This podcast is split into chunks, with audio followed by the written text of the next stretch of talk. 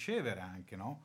Perché da Carlo e tutte le fantastiche teste con cui collaboriamo riceviamo degli input meravigliosi, no?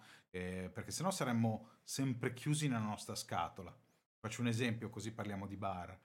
Eh, se Filippo Sisti, che abbiamo visto l'ultima volta, o eh, Simone Caporale fossero rimasti chiusi nel bar, avessero guardato soltanto al mondo del bar, non avrebbero creato tutte quelle genialate che hanno creato nella loro esistenza, capito, nella loro storia professionale. E questo è il fatto di saper guardare fuori. Loro guardano fuori, io guardo dentro. Cioè io vengo da un altro mondo, ma guardo dentro il bar e lo indago e lo racconto. Questo un po', ma è quello che facciamo tutti, è un po' la scuola bar giornale, capisci? La scuola è nostra, è quella cioè di, di, raccontare questa materia nel modo più tecnico possibile. Laddove non riusciamo ad arrivare al, dire, al super tecnico, ci avvaliamo di una fior fior di squadra di collaboratori, di tecnici che ci raccontano le cose. Il mestiere poi è quello di comunicare il bar, no, caro? E che tra l'altro appunto oltre ovviamente ai lati tecnici che possono essere approfonditi alla grandissima, il bar, a differenza magari di altri settori, di, altre, di altri filoni, ha anche una componente umana, personale, esperienziale che è di una profondità eh, inaudita e forse questa è la cosa più particolare da raccontare alle zie, alle mamme. la grossa difficoltà è quella di spiegare che c'è parecchio, di, anzi parecchio, c'è un universo dietro un drink o dietro delle luci che si accendono, quindi e, e come dire, sono sfaccettature di un, di un, lavoro unico che è quello del giornalismo, del bar giornalismo, della, della comunicazione in generale. Scusa, ti, ti, interrompo un attimo Carlo che così facciamo, facciamo tutto a step, che ho mille cose da chiedervi e prima cosa ra, raccontaci chi sei. Quindi abbiamo, abbiamo c'era, c'era... potete leggere in questura nel caso volete. No, ti, ti, ti faccio la stessa domanda che ho fatto a Stefano, tu sei, eh, hai fatto come lui o sei stato un bartender? No, non sono stato un bartender, ho iniziato a scrivere di altro, anche io mi occupavo di sport, di tennis nello specifico. Quando poi mi sono spostato a Milano, quindi un sei anni fa, ho risposto a un annuncio che, racco- che mi dava la possibilità di raccontare, quindi di continuare a scrivere come facevo, di enogastronomia in generale, eno soprattutto, e quindi tanto sono entrato eno. tanto eno. Esatto, non ha detto eno. no, assolutamente, molto eno. Fai vedere le eh, tagli. Eh, con una testata che posso citare anche che è Beverfood, che si occupa tra l'altro di un, ha un taglio di, di, analisi molto diverso da quello di Bar Giornale, quindi sono entrato così nel settore. Ho fatto, ho avuto un'esperienza anche da um, titolare, coproprietario di un, di, di un ristorante, di un locale, insomma, un ristorante bar, che mi ha garantito tra l'altro per osmosi, per, per sudore, lacrime, eh, sangue anche, voglio metterci, no, di poter imparare parecchio anche del, parecchie cose che forse non avrei imparato, ecco, mettiamo così, no, avere un'ottica che non avrei avuto se non avessi fatto questa esperienza. Eh, quindi sì, insomma, so far da bere, se questa è la domanda, in maniera molto, molto, molto standard, molto poco dinamica, però comunque classici, quelli almeno. È una, cosa, è una, cosa, che a chi, a chi, ascolta e chi guarda interessa molto, tipo quando è venuto Marco Ranocchia, cose varie, sì, In, in, molti comunque mi dicono sì, ma il bartender l'ha, l'ha, l'ha fatto, è partito da quello, infatti tipo, tipo, Marco Ranocchia mi ha detto che lui invece lui vendeva fiori. Eh, sì, però, però voglio dire, come chiedere a un giornalista sportivo se ha mai giocato a calcio, voglio dire, ci sono dei giornalisti che a un certo punto fanno il giornalista, lo fanno con tutti i criteri, crismi del giornalista raccontano il modo del calcio in modo poi tecnico. Insomma, abbiamo visto mille esempi, non, necessariamente. Sì, io mi sono fatto i miei corsi, mi sono fatto le mie cose, certo, perché volevo, volevo, volevo, volevo capire fino in fondo e quindi ho cercato di approfondire anche facendo dei corsi, anche studiando la materia dal vivo, però siccome sono una schiappa a livello manuale. Io, io, non bevo a casa, bevo solo nei locali dove c'è qualcuno che fa le cose buone per me. Bene, perché, bene. Eh sì, ma no, ma è, una, è una questione di praticità. Cioè non ce l'ho a mano, come dire, cioè, posso scrivere, posso raccontare, posso dire, ma non ho la mano. E quindi. poi possiamo dire una ah, cosa, eh. bere al bar è, è un'altra, cosa. cosa. Ok, a prescindere da, da, da chi no, fa da bere, ma bere al bar è una se, cosa. Siete a casa, uscite, seguite questa se diretta siete a casa, esatto, andate, andate. Se ci no, state sì. seguendo da casa, andate a seguirci dal bar. magari il giorno off oggi. Può essere lunedì. Il, lunedì, il lunedì è il giorno, il giorno che mi chiedono di più. No, comunque su questo discorso qua invece io non sono molto d'accordo perché tu pensi di non avere la manualità, però io sono dell'idea invece che ti ci vuole solo più tempo degli altri. Proviamo, proviamo, vedi che balbetto soltanto l'idea. Se, secondo me ti ci vuole solo più tempo degli altri, però il discorso, la manualità o il talento, quelle, la manualità o il talento no, secondo me sono... sono cosa, io ho un club di amici in cui un giorno alla settimana sì, prepari il il microfono tu è questo qua, non è quello là. Dai, no, no, dobbiamo, qua, questo. Ho un club di amici con il quale appunto faccio questi esperimenti. Loro sono felici e questo mi basta. Però faccio questa serata di esperimento. Chiederemo a loro. Sì, chiederemo, loro sono felici e basta. Cioè, almeno sono allegri. per forza No, sicuramente cose, escono forse. allegri. Ma no, ma l'ho visto anche durante il periodo della, ai, ai noi del, del lockdown, quando eravamo costretti. A casa be- bevevo, facevo cose io- cioè, improprie. Cioè, nel senso, facevo veramente de- delle non so co- se ma no, sapere, ma no, ma no, ma no. Avevo anche di fantastici prodotti, delle cose, però non era questo. Ma perché per me non è, eh, come dire, il mondo del bar, è tutto quello che racconto sul mondo del bar, non è, non è- non è né il cocktail, né il bartender, né il bar, né l'atmosfera, sono tutte queste cose insieme. Quindi quando vengo a perdere una di queste dimensioni è come se perdessimo un tassello di un puzzle, di un mosaico.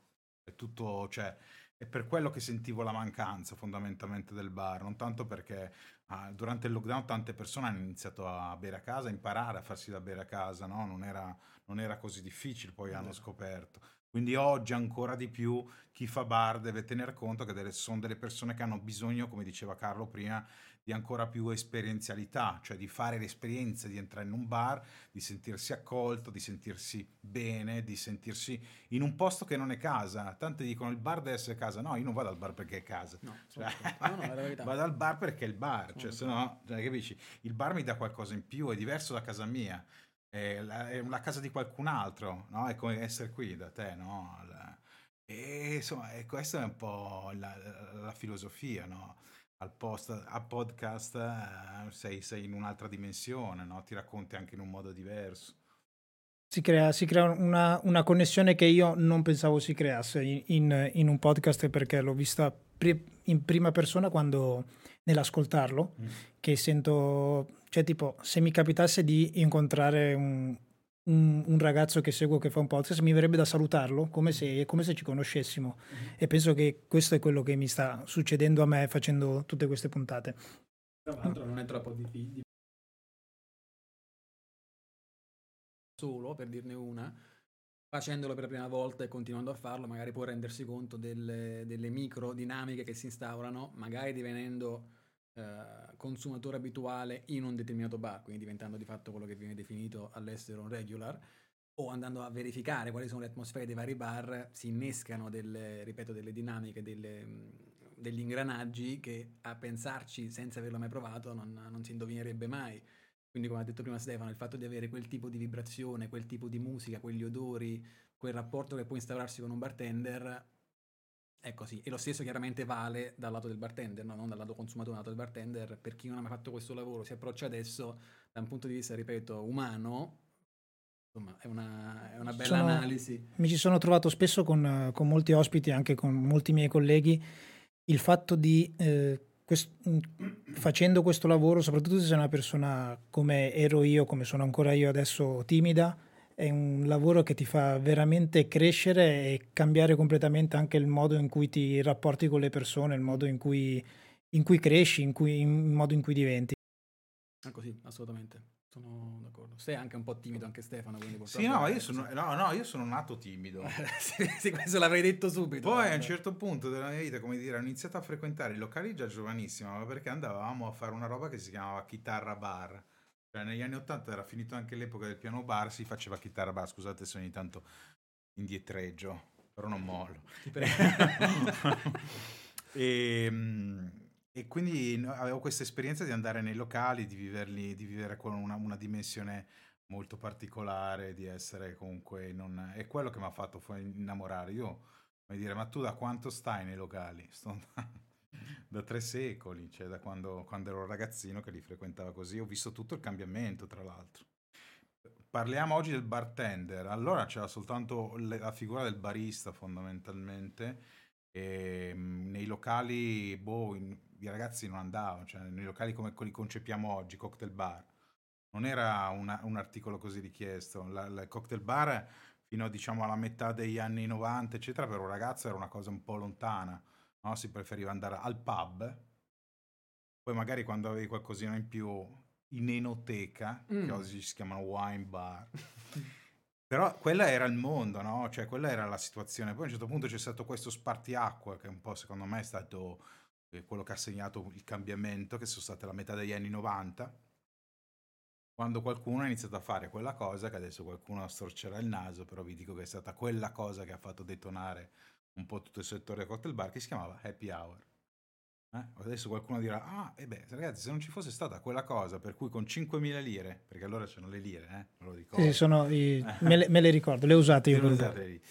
Con 5.000 lire potevi prendere tutto quello che volevi eh, dal buffet e eh, una, con una bibita, cioè, con una bibita, insomma, era, era il massimo, allora neanche eh, si prendeva un drink e per un ragazzo che magari era universitario, cose del genere, era, era la salvezza. Cosa succede? Che in questi locali piano piano iniziavano a introdurre i cocktail e quindi la gente ha iniziato a conoscere i cocktail. Eh, non c'era pe- food pairing, non c'erano abbinamenti, era semplicemente mangiare. Uno andava, beveva qualcosa e mangiava. E così che è iniziata la cosa. Poi quella roba lì è diventata una cosa un po' brutta, no? Perché è diventata la pericena, la per i mm. buffet, mm. la per i cane, la per i zoma. Eh, la, peri- la pericena parliamo già di molti anni dopo, però. La perizia cioè nel senso comunque c'era quella, quella, questione lì. Però per molti locali quella è stata, voglio dire, io parlo a tutti i locali, no? non, mi non, mi interessa tanto l'elite, Bagionale è una rivista di per sé democratica e quindi riconosco il fatto che tanti locali che lo fanno tuttora bene, hanno, la, hanno il loro modello di business, gli va bene così, continuano a fare così. Diventa però un non voglio dire un ostacolo, una sfida però per chi comunica il bar e anche per chi lavora al bar in un certo modo combattere quello che è diventato un po' uno, non voglio dire uno, uno stigma, però comunque sicuramente una sorta di... Già sì. c'è un pregiudizio che rimane ancora nel sistema Italia nei confronti del cocktail bar come luogo di perdizione, sì. eh, vado a bere, ah vai a bere, vai a sfondarti la testa. Eh, dillo a mia zia che ogni per volta... La, la suddetta eh, zia. Eh. per di più, tra l'altro c'è ancora da combattere questa idea dell'andare a farsi la buffata, come abbiamo detto, con 5.000 lire, che adesso con qualcosa in più probabilmente. Non mi ricordo neanche quanto vai con 5.000 lire detto tra noi. Vuoi fare il calcolo? No, 1926,30. No, Grosso modo erano 2,50 euro. Sì, ma non si può più fare quella cosa di anch'io, cioè se non è che ti guardi il conto in banca e fai... No, no direi, eh. di no direi di no. Però è così, Diego, rimane comunque una sfida grossa cercare di, quando parliamo di comunicazione del bar, cercare di mandare eh, il messaggio per quello che è, quindi cercare di, di, comunicare il bar per A, il luogo e B, soprattutto il lavoro, cioè la fatica grande che i bartender fanno per poter proporre una, ripeto, non voglio dire per forza la parola esperienza che è molto abusata, però comunque una, una fruibilità di qualità, che molto spesso, questo è un mio parere, sia chiaro. Quindi sì, che non fa rima con una pericena, stai dicendo questo. Mm, non lo, questo l'hai detto tu, però in generale che è mo- è, è, non è così compreso mm. dall'utente finale, che poi alla fine è il destinatario del lavoro del bar. Quindi... Io mi ricordo questa cosa quando ho vissuto questa bellissima esperienza a Londra, che quando si andava fuori con gli amici, gli amici ti telefonavano e ti chiedevano, perché allora ci si telefonava, credo che non ci fosse, sì, sì c'erano gli sms, adesso non voglio dire quanti secoli ho, sono come quel vecchietto di, il, di Scooby-Doo, capito? e, mi tolgo la maschera e ho 800.000 anni. E, ehm, no, mi ricordo che c'era questa cosa fantastica per cui in una cultura anglosassone, evidentemente abituata al bere in modo diverso rispetto al nostro, si diceva o andiamo a bere o andiamo a mangiare, perché mm. ogni volta era un... perché andare a bere vuol dire offrire un round ad ogni persona, no? Era diverso dal nostro tipo di bere. E quindi c'è anche questa questione del non mescolare il bere col mangiare, quando si beve si beve, quando si mangia si mangia. Questa cosa mi è rimasta un po', no? E quindi io effettivamente... Eh, che ne so, preferisco per dire fare una bella esperienza in un cocktail bar e poi magari andare non in un ristorante blasonato, ma andare, andare a una cioè se devo spendere dei soldi, io preferisco investirli nel bar. Non uh, sono, sono, così appassionato più di cose liquide che di cose solite, non so come dirti. Cioè il mio lavoro è come dire continuamente pensare i cocktail, come raccontarli, come descriverli, come fare, come rendere ogni volta una storia diversa. Da vent'anni mica posso raccontare ogni volta le cose nello stesso modo. Quando invece mangio penso a, a stare, cioè a, boh, stacco, un po', stacco un po' il cervello, no? Nel senso non ho voglia di pensare che sto facendo un'esperienza, non so, gourmet, capito mm-hmm. queste cose. Questo è un po', un po', ma questo sono io un po' la, No, io cosa. ti confesso che anch'io grosso modo sono della, della, stessa idea o nel senso che anch'io la prendo con questa filosofia come, come fai tu, nel senso anche nel nel bere un drink, nel fare un'esperienza in un cocktail bar, come mi trovavo a parlare settimana scorsa con Marco Russo, del, che non è solo il cocktail in sé quello che ti danno. Ci sono, tanti, ci sono, tanti, ci sono tanti, locali, come mi sono trovato a parlare con, con Marco Russo, il tipo il 30, che tu entrando e sedendoti già ancora prima che ti arrivi il drink già hai vissuto gran parte di un'esperienza e loro ancora non ti hanno preparato loro non ti hanno ancora preparato niente perché Sì. c'era la, la storia della tessera con, con l'inchiostro simpatico la- tutte quante le targhette che vedi in giro come è fatto il locale le storie del locale ancora prima che tu possa ancora vedere la, la drink list quindi Ma sai, quelle si chiamano, è, è la cifra, cioè si chiama cifra, cioè la cifra stilistica di un posto, no? Quel, quel motivo che ti spinge ad andare lì e non un altro. Possono essere mille i motivi che mi spingono ad andare in un locale, no? La musica, l'atmosfera, i ragazzi, le ragazze, i cani, i gatti, cioè qualsiasi motivo per cui, cioè ci possono essere mille motivi per cui. Però ecco, quello che secondo me verrà ancora più fuori nel, nel- nel breve periodo, e quello che stiamo già vedendo, è che è importante la specializzazione, cioè nel senso tu ti specializzi e hai una tua essenza. Addirittura a Londra, la nuova generazione di locali che stiamo vedendo, soprattutto a Londra, è di locali specializzati in, una- in un mondo, Eh, specializzati in whisky, specializzati in eh, eh, mondo agave, quindi tequila, bar, queste cose. Quindi questi sono, sono tutti segnali di, di cambiamenti epocali. Qualcuno che in qualche modo vuole distinguersi da, da- da quello che è intorno. Ma è la logica dei competitor che c'è in tutti i campi, no? Tutti vogliamo in qualche modo eh, distinguere. Io vado in un locale perché, boh, non so, parlo, parlo- hai parlato di Milano, sto su Milano, per- forse, forse è più semplice anche eh, per me, e nonostante che comunque giri un po' dappertutto, ehm, però ci sono dei locali che, che mi, che mi- che mi danno esperienze diverse, no? Io parlo di cocktail bar, no? Mhm. se vado, che ne so, a Rita ho un'esperienza, allo storico Nottingham Forest non altro, al Camparino, al Barbasso ne altro ancora, e via dicendo. Per no? quelli vecchi, scusa ti interrompo, per quelli vecchi È forse facile, è più dici. facile. Eh. Il grosso, ripeto, non deve per forza essere un problema, però la questione per i nuovi, cocktail bar, cocktail bar comunque di nuova o penultima generazione, pur rimanendo appunto all'interno di una cifra, quindi quello che abbiamo detto finora, il gioco però deve essere quello di non marciare troppo su quella cifra. Ora non è nello specifico il 30, sia chiaro, però un locale che appunto ti garantisce un certo tipo di esperienza prima di arrivare a bere, l'abbiamo detto che comunque il cocktail è effettivamente l'ultima cosa, non deve però dimenticare che deve far da bere anche bene, cioè l'esperienza deve essere complessivamente positiva, non può reggersi o non può reggere il proprio lavoro soltanto su un contorno, molto in soldoni mi perdonerete il- la parola, ma su una buffa o comunque qual- qualcosa di, di- di- di non concreto, perché non può andare così. Cioè non- No, intanto lo devono sposare perché a volte vedo dei titolari, dei proprietari locali che fanno, sposano un concetto perché è la moda no, del Mm. momento, per la cosa. Poi in realtà non lo sanno mantenere perché loro non sono così. Se come se tu hai la camicia tiki, eh, fai un locale tiki ma non credi nel tiki, finisci male, finisci in fretta. Oppure, stavi dicendo una cosa giusta, mi, a proposito di, di, di tiki, mi è venuta in mente una cosa.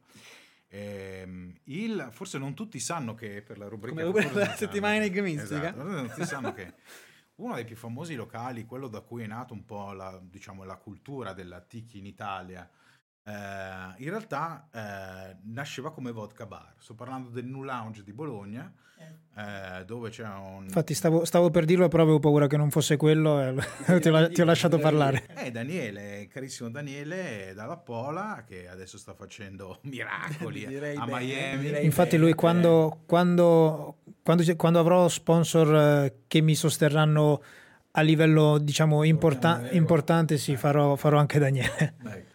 Vabbè, lui è uno, per esempio, un imprenditore che, insomma, insieme a tutti i suoi soci, ovviamente, eccetera, che si è reso conto che c'era un momento di fare lo switch, no? Di passare da una cosa all'altra. Il mondo vodka stava andando, lui era- si era, iniziava a appassionare di questo, conobbe eh, appunto Jeff Berry durante un corso e via dicendo, e poi diceva, "Ah", e iniziò a, iniziò a fare tutto, tutto quello che sta facendo, quello che l'ha reso famoso. Perché lui lo sentiva. Dai, cioè, tu l'hai visto Daniele. Daniele è sempre stato un po' Elvis, no? un po' quel mondo lì. Sì, sì, ma io mi ricordo nel, nel 2013, che è stato 13-14, che è stato il periodo in cui andava fortissimo, ma mi ricordo che lo richiedevano prima cosa a livello di masterclass ovunque. Poi cioè, il Tiki è, è praticamente esploso in Italia e io lo, lo- lo vedo rivolto al settore di, al piccolo settore di cui faccio parte io, che è il mondo del flare, però mh, Daniele aveva questa collaborazione dei tempi che faceva con Flare Shop, che era un, un e-commerce, un e-commerce di quel periodo che andava forte, e tramite Flare Shop, che era dedicato più che altro al mondo del bar, tutti i flare bartender, fa- mh, tutti i flare bartender si interessavano a quello che faceva Flare Shop. E Daniele Dalla Pola penso che abbia ispirato centinaia di ragazzi che ai tempi facevano flare che si sono, che si sono appassionati di, di, poi di, di Tiki. Se adesso chiedi ai, ai, ai, bartender di oggi chi è Daniele della Pola, molti non lo sanno perché lui se n'è andato e non se è più... Andato. Noi intanto no. cerchiamo sulle pagine di personale di raccontare quello che sta facendo. Ha aperto il primo locale a Miami, poi ha aperto adesso il secondo di fianco. Noi lo raccontiamo, però mi rendo conto che tutto non è, cioè, insomma, il mondo bar non è un mondo mainstream, non te ne parla tutti i giorni la televisione, Daniela Polo, non so come dirti, o di Simone Caporale, o di Luca Cinalli, o di Agostino per la televisione, secondo me dovrebbe concentrarsi un po' di più su queste cose. Ma proprio lo stavo per dire prima quando hai parlato di un, alcol, di, di un discorso, eh, quello, che volevo, quello che volevo dirti, mi è capitato proprio di vedere mh, mm, un paio di settimane fa un, un, mio amico e collega che è andato ai soliti ignoti, ci sono stato anche ai soliti ignoti due anni fa, e dopo la sua esibizione, in cui ovviamente ha preparato un analcolico, hanno fatto dire, hanno tipo dato il microfono a Platinette e Platinette dopo l'esibizione di Flair bellissima, dopo la preparazione di drink, non mi ricordo come l'ha fatto, comunque un drink che comunque era carino da, da vedere, la prima cosa che dice Platinette è ricordiamo però il bene responsabilmente, perciò nel mondo della televisione è ancora visto, come dicevi tu prima, in altri settori è ancora visto come il male. Quindi... Debba essere comunque sottolineato il fatto che un consumo smisurato sia nocivo è necessario, voglio dire. Non è... Sì, sì, certo, però... Certo, però, scusa, ehm, solo per finire, è altrettanto vero che n- non può essere demonizzato come lo è stato per lungo tempo. Li- ripeto quello che ho detto no. prima, perché questa è un'esperienza che a me piace molto, cioè a me piace molto quando mi viene permesso di andare a bere da solo. Ancora, soprattutto poi secondo me geograficamente in Italia c'è ancora una grossa differenza tra un certo tipo, un, una certa mm. zona geografica e altre zone geografiche andare a bere da solo viene comunque etichettato come lo sfigato, l'ubriacone o insomma lo smodato. Ma perché? Voglio dire, io posso, non so se si può dire la taglia eventualmente, posso fumare una sigaretta da solo? Posso andare a farmi una birra o a farmi un cocktail da solo? Perché no?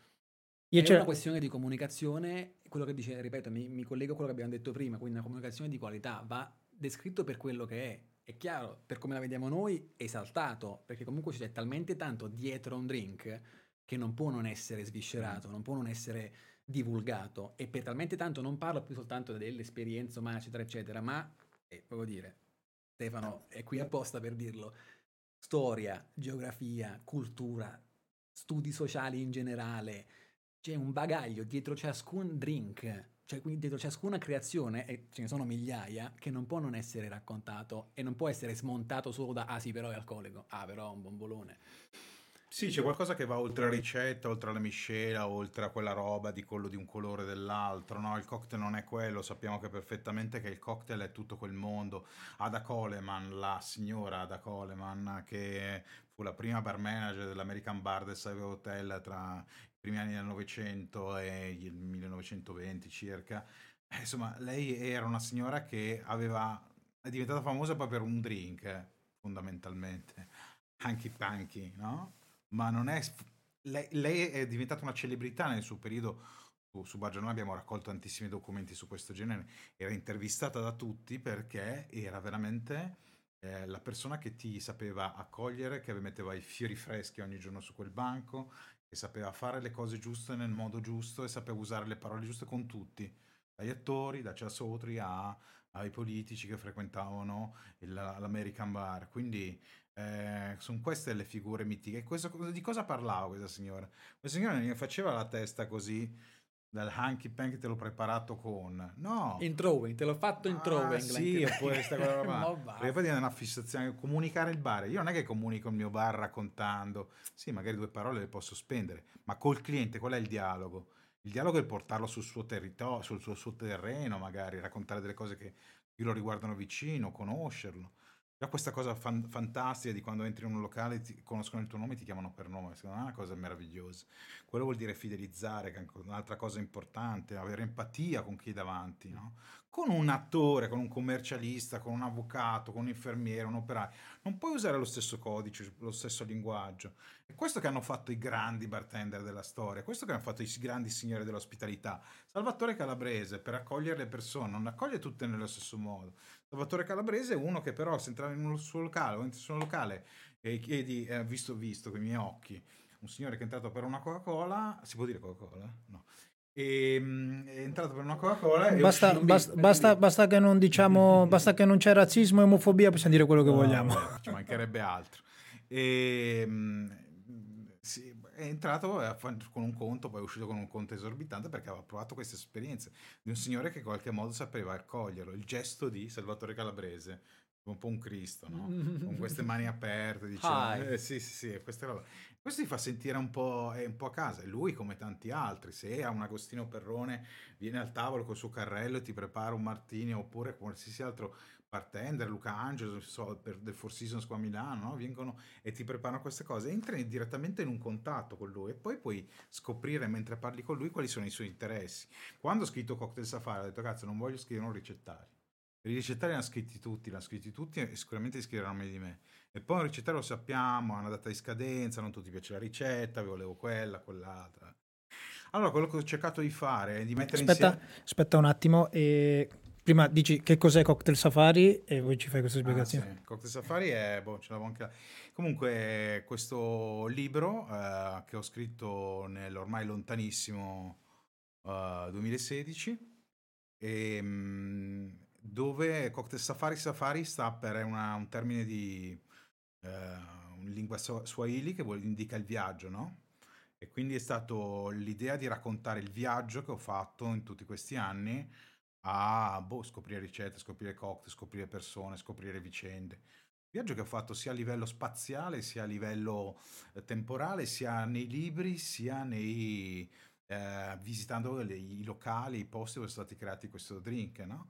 Se vado a Raffles Hotel, non è che dico al Raffles Hotel, ok, è stato inventato il Singapore Sling e quindi il Singapore Sling è il cocktail più buono del mondo. È bella la storia del Singapore Sling ed è il motivo che spinge tante persone a bere una cosa che a molti non piace, no? Perché la troviamo troppo dolce, troppi succhi, troppe robe, no? Io, Singa- molti- io Singapore Sling l'ho sempre tenuto come Eh, drink per testare la memoria dei bartender. Che- che- se lo che- ricordavano loro, cioè ne- Eh, ma perché chi l'ha creato non se lo ricordava. se, se- se lavori anche nel mondo delle discoteche o nei cocktail bar che sono più dal lato club che, che cocktail bar in sé, sì, di volume, il Singapore Sling è un drink che non si fa mai, mai fatto. Quindi molti bartender, come anche io, il Singapore Sling lo fai quando fai il corso e poi non lo fai mai più. Comunque la cosa bella del Raffles Hotel, appunto, non dicevo era quella, ma la cosa bella del Raffles Hotel è quando uscì dal Raffles Hotel, che eh, navigavi, camminavi sul letto di eh, gusci di arachidi, di noccioline.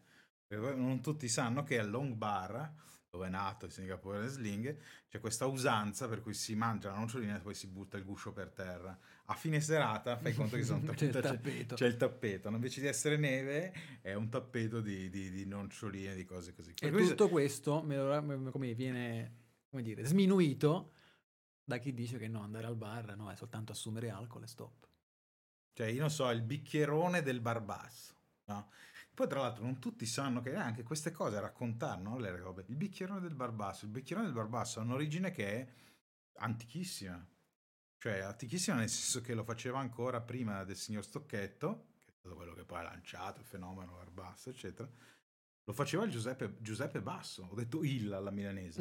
Il Giuseppe Basso. Questo- il, il bar basso prende il nome da questo signore che si chiama Giuseppe Basso, che aveva il locale in Porta Vigentina, che è un'altra zona di Milano rispetto a quella attuale. Poi arriva il signor Mirko Stocchetto, che eh, Dalla rilevò- posta di Cortina. Dal posto di Cortina, Tessera Aibes numero 52. Stasera, stasera do i numeri, ma in senso buono. C'era uno dei primi soci Aibis in assoluto e con il suo socio iniziarono a acquistare una cosa. Che poi, tra l'altro, cose sensazionali. Cioè, ma vi rendete conto che al, al Barbasso, il Barbasso era frequentato dagli, mm, dagli impiegati della, della Bianchi, lì c'era la, la fabbrica delle bici, sapete le bici? Mhm. Le bici bianche. Allora andavano lì, si facevano questa cosa che si chiamava, non si chiamava ancora spritz, si chiamava semplicemente, come si dice tuttora a Milano, lo sprussage. Il bianchin, Scusatemi, il bianchin, il bianchin, Lo, cosa- con la, con la dieresi sulla U.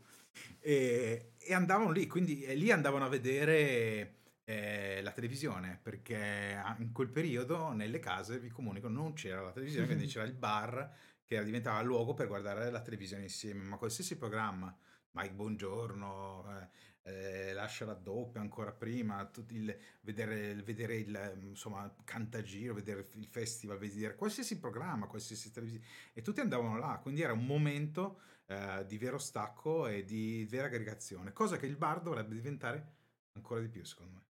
Dovrebbe tornare a esserlo, assolutamente.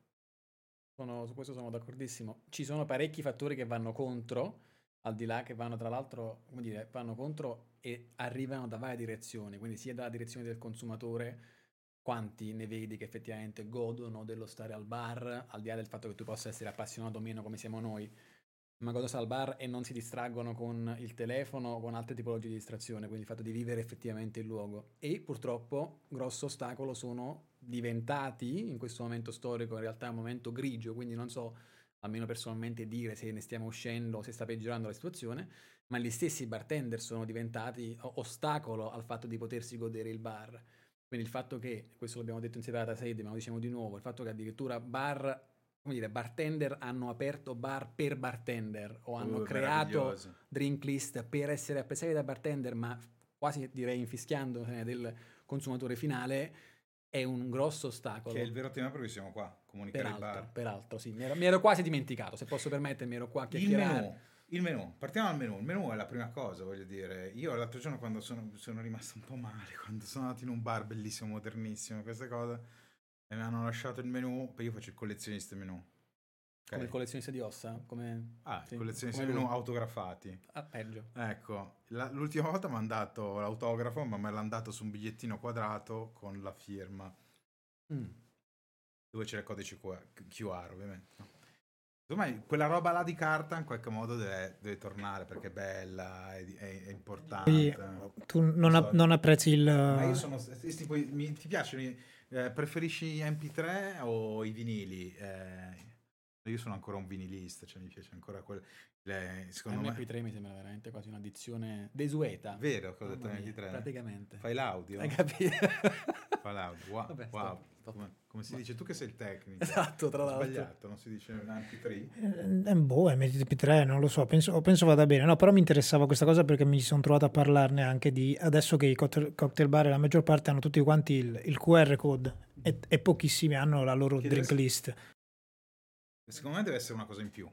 Cioè, una cosa che oggi deve mm. essere mm. per forza, perché tutti siamo abituati a fruire, cioè quello strumento è diventato una nostra estensione fondamentalmente, quindi siamo abituati a, a, a muoverci all'interno.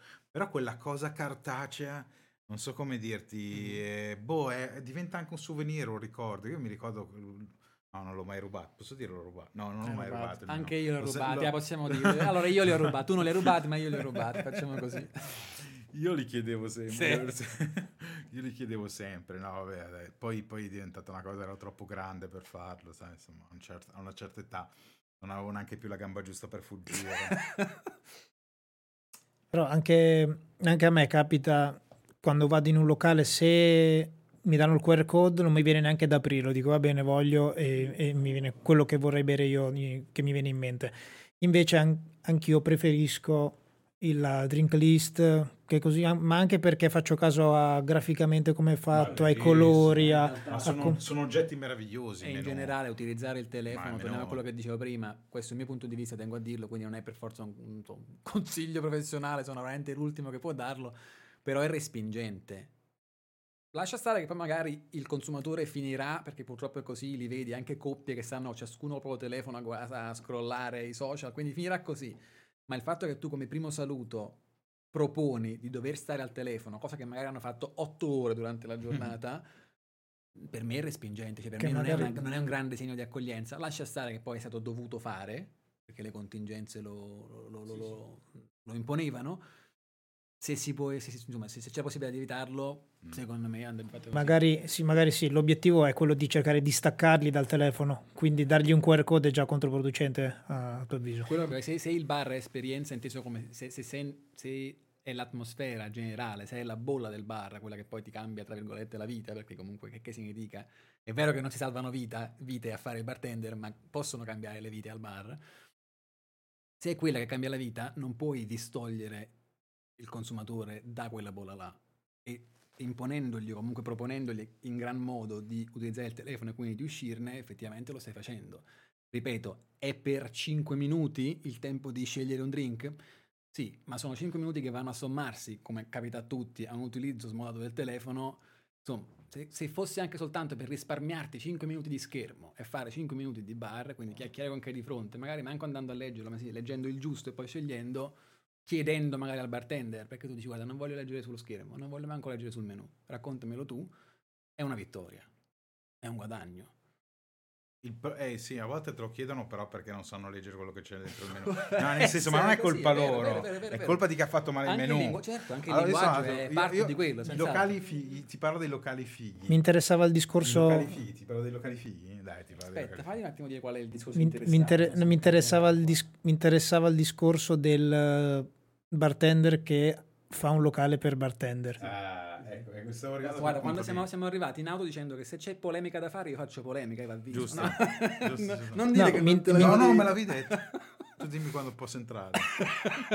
Esco un attimo e poi vediamo. Sarò breve, poi ne parla Stefano eventualmente, no, no, però effettivamente, e ripeto, forse eh, lavorare spesso su Milano porta a rendersi conto di questo perché Milano comunque ha una pro- proliferazione di bartender eccellenti, bar di altissimo livello, ci sono però delle formule e degli indirizzi che hanno aperto soprattutto recentemente, quindi direi un lasso di 4-5 anni al netto del Covid, quindi quello, che però vedono una proposta o estremamente complessa da un punto di vista di preparazioni, eh, ricette, ingredienti, o estremamente verticale, quindi utilizzare soltanto un certo tipo di prodotto, ma anche un prodotto estremamente ricercato, che per carità vale a ricercare, quindi sicuramente è un gran lavoro, però quello che abbiamo detto prima è se alla fine del mese il bar, che comunque è un'attività commerciale, non ha i conti verdi, tu puoi avere le mani strette da qualsiasi professionista del settore, da qualsiasi guru, puoi piacere a qualsiasi dei tuoi idoli in assoluto. Se alla fine tu sei costretto a chiudere la serranda perché non hai guadagnato a sufficienza,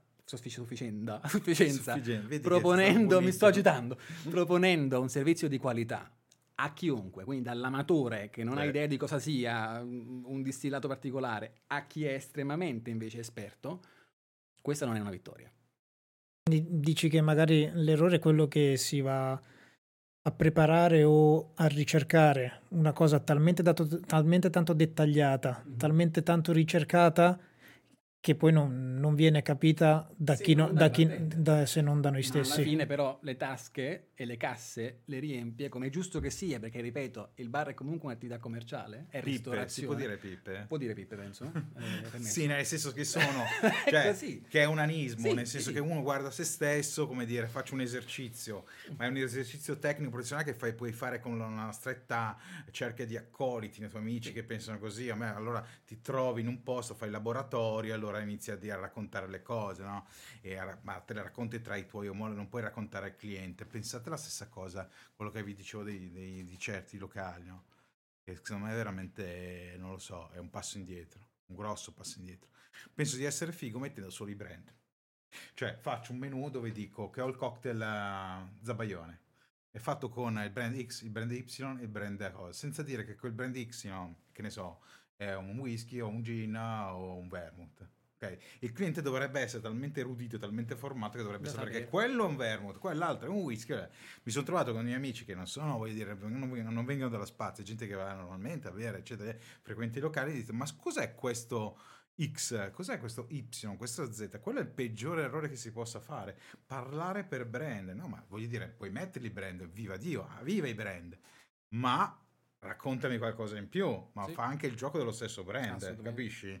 Se il barman vuole gratificare anche il brand, eh, lo, lo, fa raccontando di più. Quello che si dice è la narrazione del menu. Il, il menu deve essere parlante in sé, non c'è da qualcuno che me lo deve raccontare. Se no torniamo un po' ai menu degli anni 80, 90, dove c'era una, una sfilza di ingredienti, a volte c'era scritto un terzo, un terzo, un terzo, sì, e poi non certo. sapeva cos'era un terzo di, di ma rispetto a che cosa.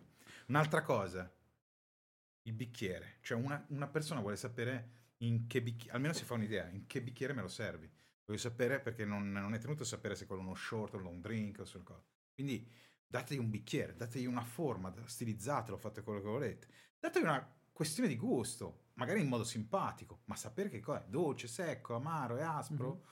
Cioè, nel senso, tante cose. Queste cose sembrano, sembrano scontate, ma sono quelle cose che, invo- che fanno di quella carta una carta che fa vendere. Perché Assolutamente. l'obiettivo è quello, è vendere un'esperienza, che non è vendere non è soltanto il denaro, no? è vendere proprio una bella esperienza. Io non, mi- io non- non- non posso far sentire il cliente un pirla.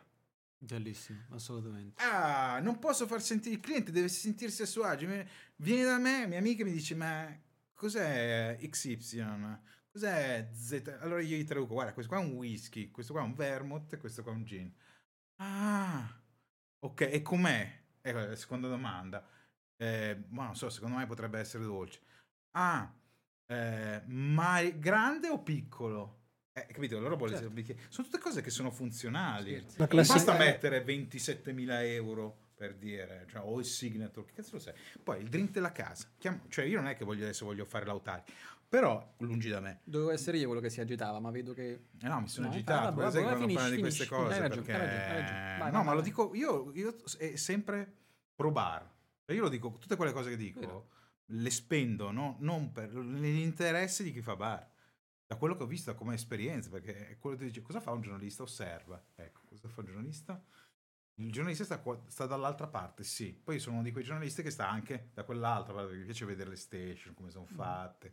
Mi piace il racconto della station. guarda, Oppure ho fatto quel ghiaccio, ho preso quel ghiaccio, guarda questo, guarda quello, uso questi tools, non uso questi altri tools, eh, faccio una, ho una linea che è fatta in un modo o nell'altro. Sono cose interessantissime, però ecco, io a me piace guardare da una parte e dall'altra del banco. Allora dico, nell'interesse del bar è importante che... eh, eh, che, si- che si- che- che il bar si racconti meglio. Il menù può- è sicuramente il primo, uno dei primi strumenti. Mm, Aggiungerei come chioso, scusami, No, no, poi evitiamo perché sennò ci prendiamo ammazzate. Questo. No, ma dai, Una- un'ulteriore cosa è il rapporto che purtroppo alcuni bartender, molti bartender, ripeto sempre delle, non voglio dire nuove generazioni, ma penultime, mettiamo così, hanno o non hanno avuto con i classici.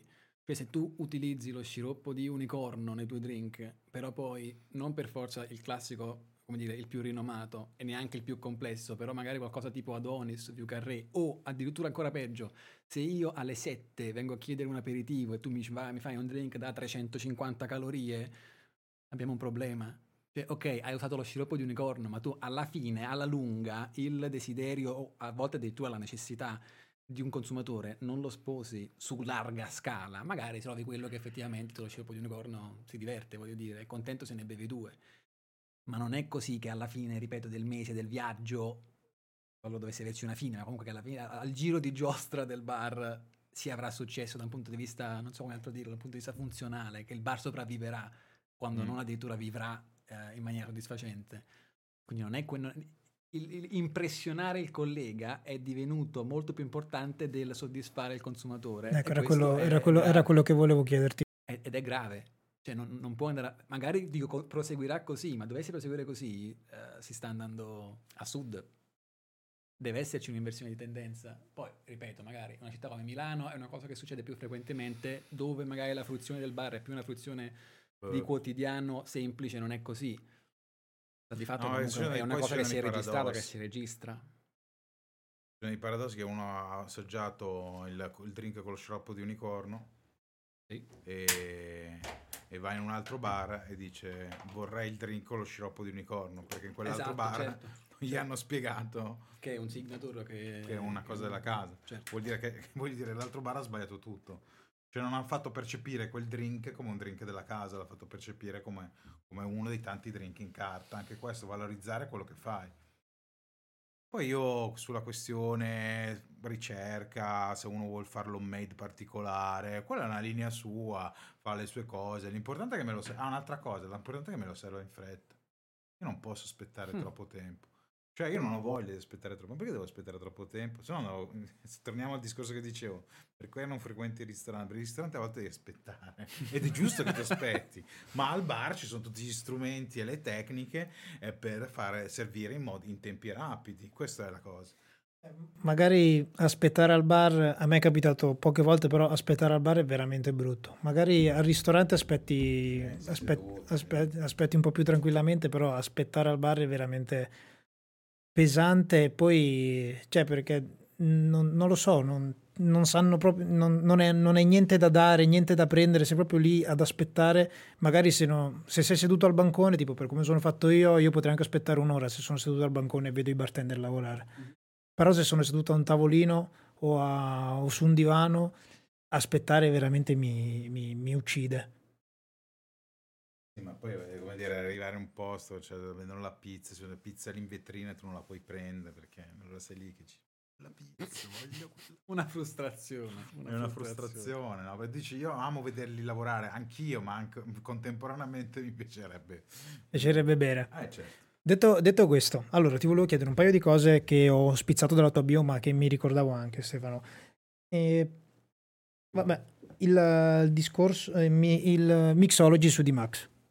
Ok, sì. non, so, non so quanto ti ricordi, però e io tra l'altro mi avevano anche durante una gara di flare erano venuti quelli di D-Max e ci avevano, fatto, ci avevano chiesto di, di, fare la nostra audizione tutti quanti e è stata penso che nel 2013 Masterchef esisteva già sì era già, mm. era già molto conosciuto e questo Mixology che è stato un programma sui bartender fatto in stile, in stile Masterchef però fatto sui cocktail fatto sui bartender ti va di, ra- di raccontarmelo un attimo come è stato? sono arrivato a questo programma che comunque andava, andava, molto bene, è stato un bellissimo anche tra l'altro format, esperimento, eh, con un bellissimo cast di autori. Sono arrivato lì ogni, per le due edizioni nella puntata finale come giudice, no? Come giudice, eh, quindi avevo questo...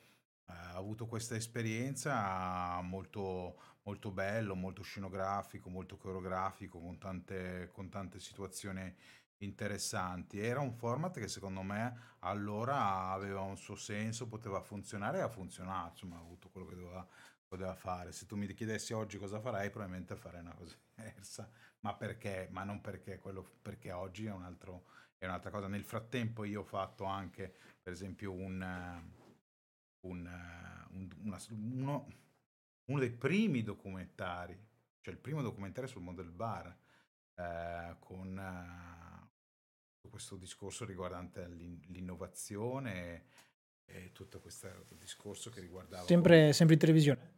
Sempre su, no, su, questo era sui canali, sui social, eccetera, era legato alla, alla, nuovo, alla nuova cosa che aveva preso un, il concorso di eh, Saron, e quindi lo, leg- lo legava al, al, discorso del... Si, si, trattava di, un, di, un'idea, di un format. Cos'era? The Mixing Star era? The Mixing Star, che era il concorso storico, che a un certo punto da concorso di cocktail divenne, è divenuto poi un'altra cosa. Allora avevamo fatto queste prime puntate sperimentali, poi diciamo la cosa, il programma è andato avanti nel resto del mondo con altre cose, ma queste, diciamo, le prime puntate sono state fatte in Italia al, um, nel bar più piccolo del mondo, che è il Backdoor, e, e poi a Carlo Camilla in Segheria con Filippo Sisti. Diciamo, e lì è stata un'esperienza molto interessante perché si raccontava il bar per la prima volta in stile documentaristico. Oggi, come lo racconterei io, non è neanche così. Poi magari ve lo dice Carlo. Come, come... Ma perché? Perché son, è passato il tempo e quindi quella cosa secondo me oggi, oggi il mondo bar eh, può essere raccontato in, in, altri modi. Tu stai facendo un bellissimo esempio di come si può raccontare il mondo bar e il, il successo di questo tuo podcast lo sta dimostrando. E nella nostra idea, nella nostra, nella nostra testa c'è un'idea ancora diversa rispetto a quella che tu stai facendo. E un'altra una cosa che volevo domandarvi, visto che voi eh, non avete iniziato dopo con questo mestiere e quindi avete vissuto anche il cambiamento che c'è stato nel mondo del bar, um, che secondo me si va a legare anche col discorso che fai tu dei bartender di oggi. Come a livello di comunicazione, come è cambiato il modo di comunicare il bar con l'avvento dei social? Cioè, prima immagino che lo faceva anche Bar Giornale, immagino che prima era fatto in un certo modo. Con l'arrivo dei social immagino che si sia dovuto si sia dovuto comunque cambiare o comunque adeguare o trovare un suo modo di comunicare. I social in generale sono comunque una, una dimensione che difficilmente rimane statica o è rimasta statica per parecchio tempo. cioè quello che è, va- è stato valido per un paio d'anni, una- un paio d'anni già è tanto, cioè, generalmente qualcosa che funziona, funziona per un lasso di tempo piuttosto breve e la comunicazione del bar sta andando, a mio avviso, di pari passo. Quanti, per dire una sciocchezza, quanti video di semplicemente di un mixing glass molto ben inquadrato, quindi una grandissima qualità di immagine, ma è solo un mixing glass che viene riempito da tre liquidi diversi, gro- be- bel ghiaccio miscelato e filtrato, si sono visti fino a boh, un anno fa, un anno e mezzo fa, valanghe, tra l'altro belli, cioè nel complesso comunque bello da vedere, adesso, cioè, perché io dovrei vedere, e riprendo le, le- le- le parole di- del leggendario Milo Chipinti che sta facendo un lavoro pazzesco su- con Anzine, tra l'altro è un esempio perfetto Milano, di comunicazione diciamo, a Milano, che è un, è un esempio perfetto di come il bar può essere completamente diversa. Eh, Milo dice che, che senso ha per me guardare un umano che versa liquidi all'interno di un mixing, cioè per- perché è così? Ha funzionato, adesso magari è più un ritorno al far vedere cosa c'è dietro le quinte. Quindi se il bar, non tanto il bartender, ma il bar faceva vedere come venivano fatti i drink fino a un certo punto, adesso fa più vedere boh, eh, mezz'ora di preparazione cosa vuol dire? Quindi cosa vuol dire stare a tagliare i lime prima di alzare la serranda? Cosa vuol dire farsi il giro di birretto o la sigaretta a fine turno? È- parecchio dinamico comunque nel- in generale, questo dal punto di vista del, del bartender, per come la vedo io comunque del, del bar. Per chi invece come noi comunica da questo lato qua, penso che il filo conduttore sia rimasto l'aspetto, non vorrei ripetermi, però l'aspetto umano rimane il filo conduttore. La professionalità del bartender è andata aumentando, o meglio, la visione della professionalità del bartender è andata aumentando. Quella c'è sempre stata, no? Ma la percezione dell'essere bartender non più come ripiego, ma come professionista vero e proprio, come carriera, si è, si è andata innestando e adesso sta sempre di più migliorando. Quindi anche quello è un altro dei filoni che, che viene comunicato. Quindi si aggiungono cose, poi tra l'altro, di conseguenza si comunicano di più le possibilità di formarsi per un bartender, di più le, le occasioni per leggere un libro, per frequentare un corso, per andare a fare un'esperienza dei sei mesi in un bar in Australia o a Londra. Cosa che c'era anche prima, sia chiaro, però adesso le possibilità che quei bar hanno non erano le stesse che c'erano prima. Di conseguenza, quindi, la comunicazione del bar, dell'universo bar, per un bartender, quindi sia dal lato il bartender che parla o il bartender che apprende, si muove in questa direzione. No, è un bar di... eh, vabbè, a ultimo di Varese, lo dico, dove sono stato Certo. recentemente. Ho proprio parlato con, con il titolare, con Fabio, e mi- con lui è venuto fuori questo discorso molto interessante, no? Lui dava la possibilità ai suoi di prendersi dei periodi dove andare a fare il, um, il corso piuttosto che un'esperienza da un'altra parte. Avevamo comunque un modo per farli girare. Perché, allora, insomma, questo mestiere, il vostro mestiere, è il mestiere del bartender, è uno dei mestieri, com- come tutto il mestiere dell'ospitalità, uno dei più duri in assoluto. Madonna.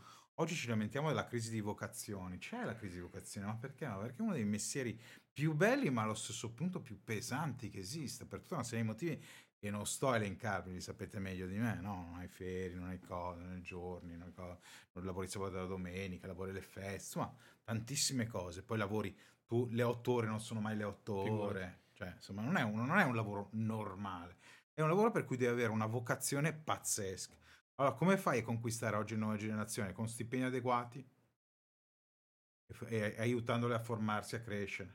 Questo è il fatto. Certo. Avere un Eh, programma, eh, un programma beh, mi, mi iniziano a costare come un medico. Eh, vuol dire che c'è una domanda tale per cui evidentemente li pagherai come un medico. Cosa ti devo dire?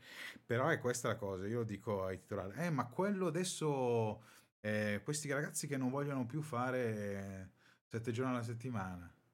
Eh? Questi ragazzi che non vogliono fare più sei giorni alla settimana.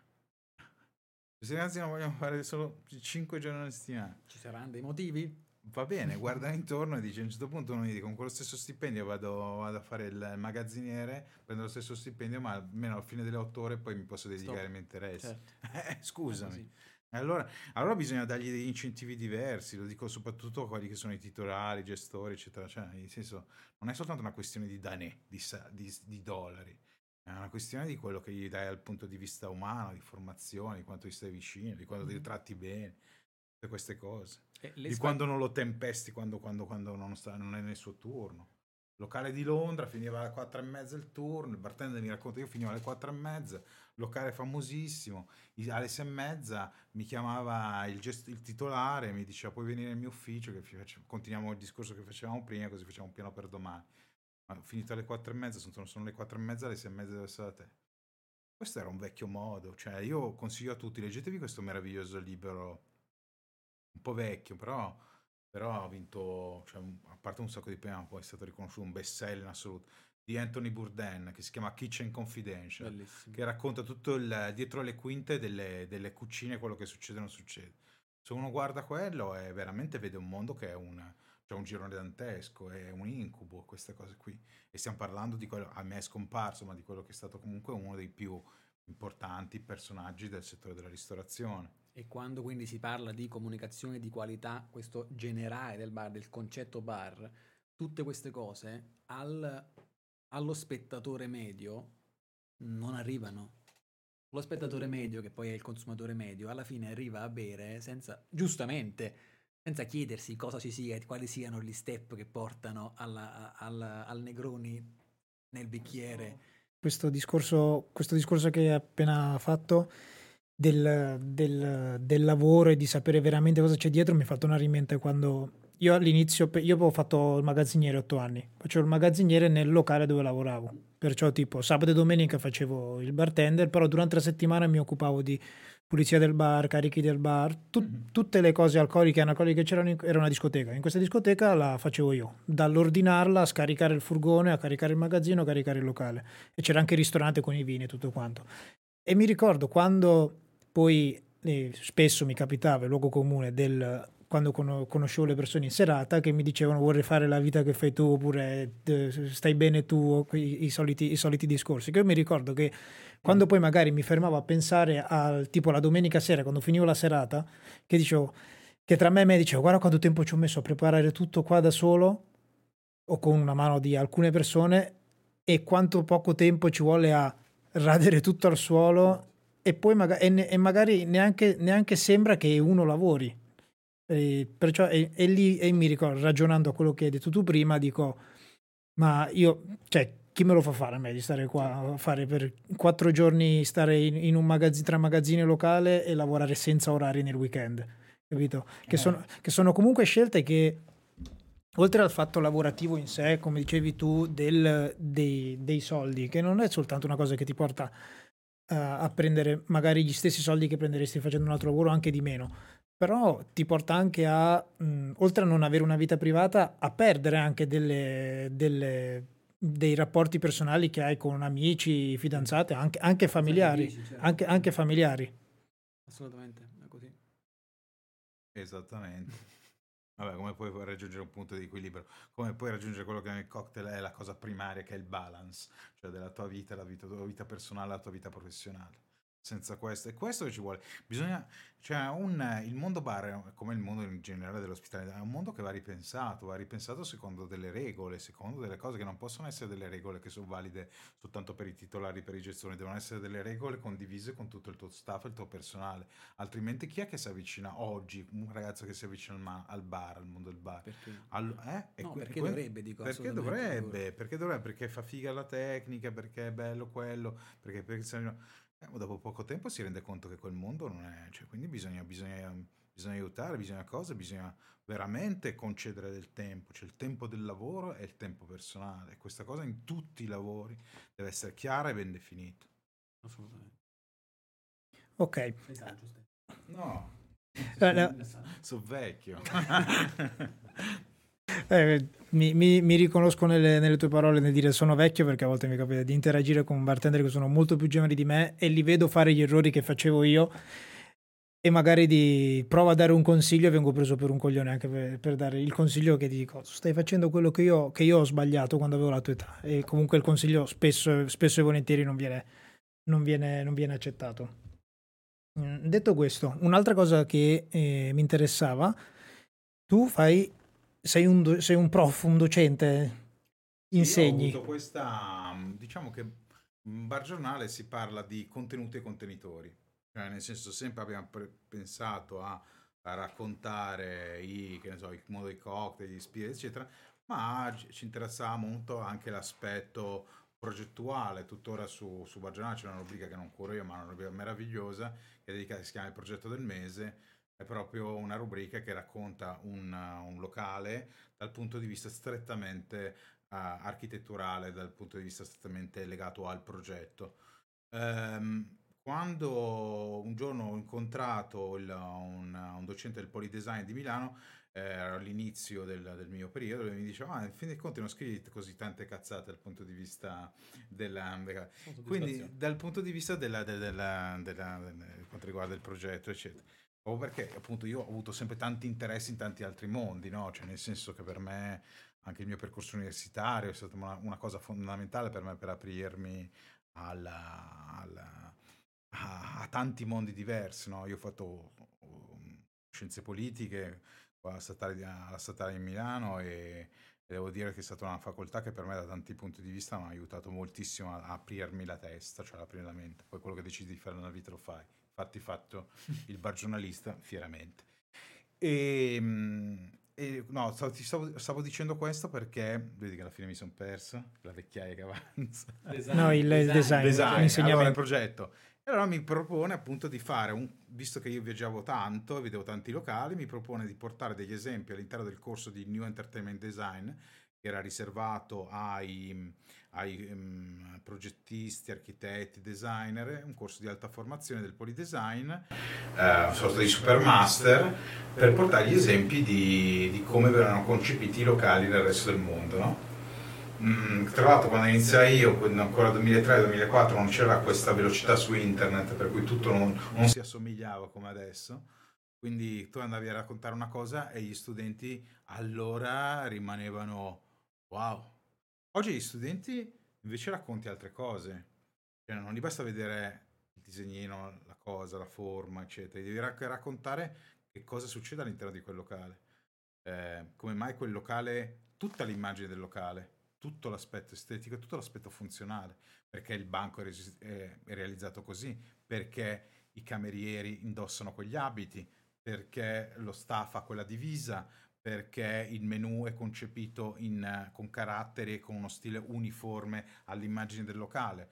Oggi un progettista di locale deve avere anche questo genere di informazioni per fare un progetto fatto bene. Io mi ricordo che la grande lamentela da parte dei titolari gestori di bar è che cazzo di bar come ha fatto questo, che non ci, sta, non ci passo, non è per niente funzionale né ergonomico. Come vedete negli ultimi tempi molti, molti, molti bartender che hanno rilevato locali, che hanno preso locali, hanno iniziato piano piano a chiedere a questi progettisti un momento di riflessione. Hanno detto iniziamo a pensare a dei bar fatti per i bartender, perché alla fine su questa macchina la guido io, tu certo. te ne certo. vai, mi lasci il locale carino, ma io non posso neanche lavorare. E ti assicuro che queste cose l'ho visto anche in hotel stradi lusso, dove lo, c'erano praticamente questi super top designer che aveva disegnato questo banchetto che da, da là al, al, al top c'erano 30, 30 centimetri, questo non riusciva neanche a muoversi. Mi è capitato spesso. Eh, per trovo... fortuna qualcosa sta cambiando. Io voglio dire, è stato mio, ormai sono 13-14 anni, appunto, ma anche di più, scusami, 13-14 anni, è stato nel 2003, quindi è passato un po' di tempo. Sono passati 20 anni. Sono 20, non 13-14. Vabbè, Vabbè, vabbè, comunque molto bello, molto cose. Come sempre mi è piaciuto. Anche perché, sai, anche da loro, dei progettisti che, no, che fanno un corso di questo genere, tra l'altro vengono da tutto, da tutto il mondo, no? Sono, non sono soltanto ragazzi italiani. Ah, era meraviglioso vedere gli input diversi, quando tu parlavi del Niger di Londra come nuovo format, no? Eh, allora dello speakeasy di quest'altro, tutti si interessavano, ma no, veramente succede questo, quest'altro parlavi di quella cosa meravigliosa che ahimè è successo quello che è successo, però ricordate l'acqua doma all'interno del, del Radisson di Berlino che purtroppo sì, recentemente, è esploso. È esploso come no? eh, vabbè, quella era una delle attrazioni più belle, come si concepisce un lounge. Aspetta, non, quest, questa io non la so, ti va di raccontarmela? Ah sì, all'interno del, um, del Radisson di, di, Berlino c'era questo blu, Radisson blu, c'era questo mm, vasca verticale, in realtà un cilindro. 5.000 litri. 5.000 litri di vasca verticale, dove eh, praticamente percorreva tutti i piani del... Eh, era al centro di un salone dove c'era la lobby, la lounge, eccetera, e si innalzava fino a, fai conto, alle suite che erano al sesto o settimo piano, non ricordo. Mm-hmm. Insomma, Tanti, questa era, una, era, diventata addirittura, come spesso succede in alcuni casi, i locali diventano attrazioni turistiche, c'erano persone che andavano per vedere questo, questo acquario dentro un hotel, ma enorme, no? Quanti, quanti litri dicevi? 5.000. 5.000 litri. pensa che un giorno a un certo punto questa cosa è, boom, esplosa. Cioè il vetro si è incrinato è stato, ne hanno parlato anche recentemente, cioè è proprio successo di recente questa cosa, dopo tanti anni improvvisamente questa cosa è esplosa. Però ecco, lì cosa succedeva? Che io insegnavo che la, l'acquario, come un caminetto, diventa un punto focale, un, po- un punto d'attrazione.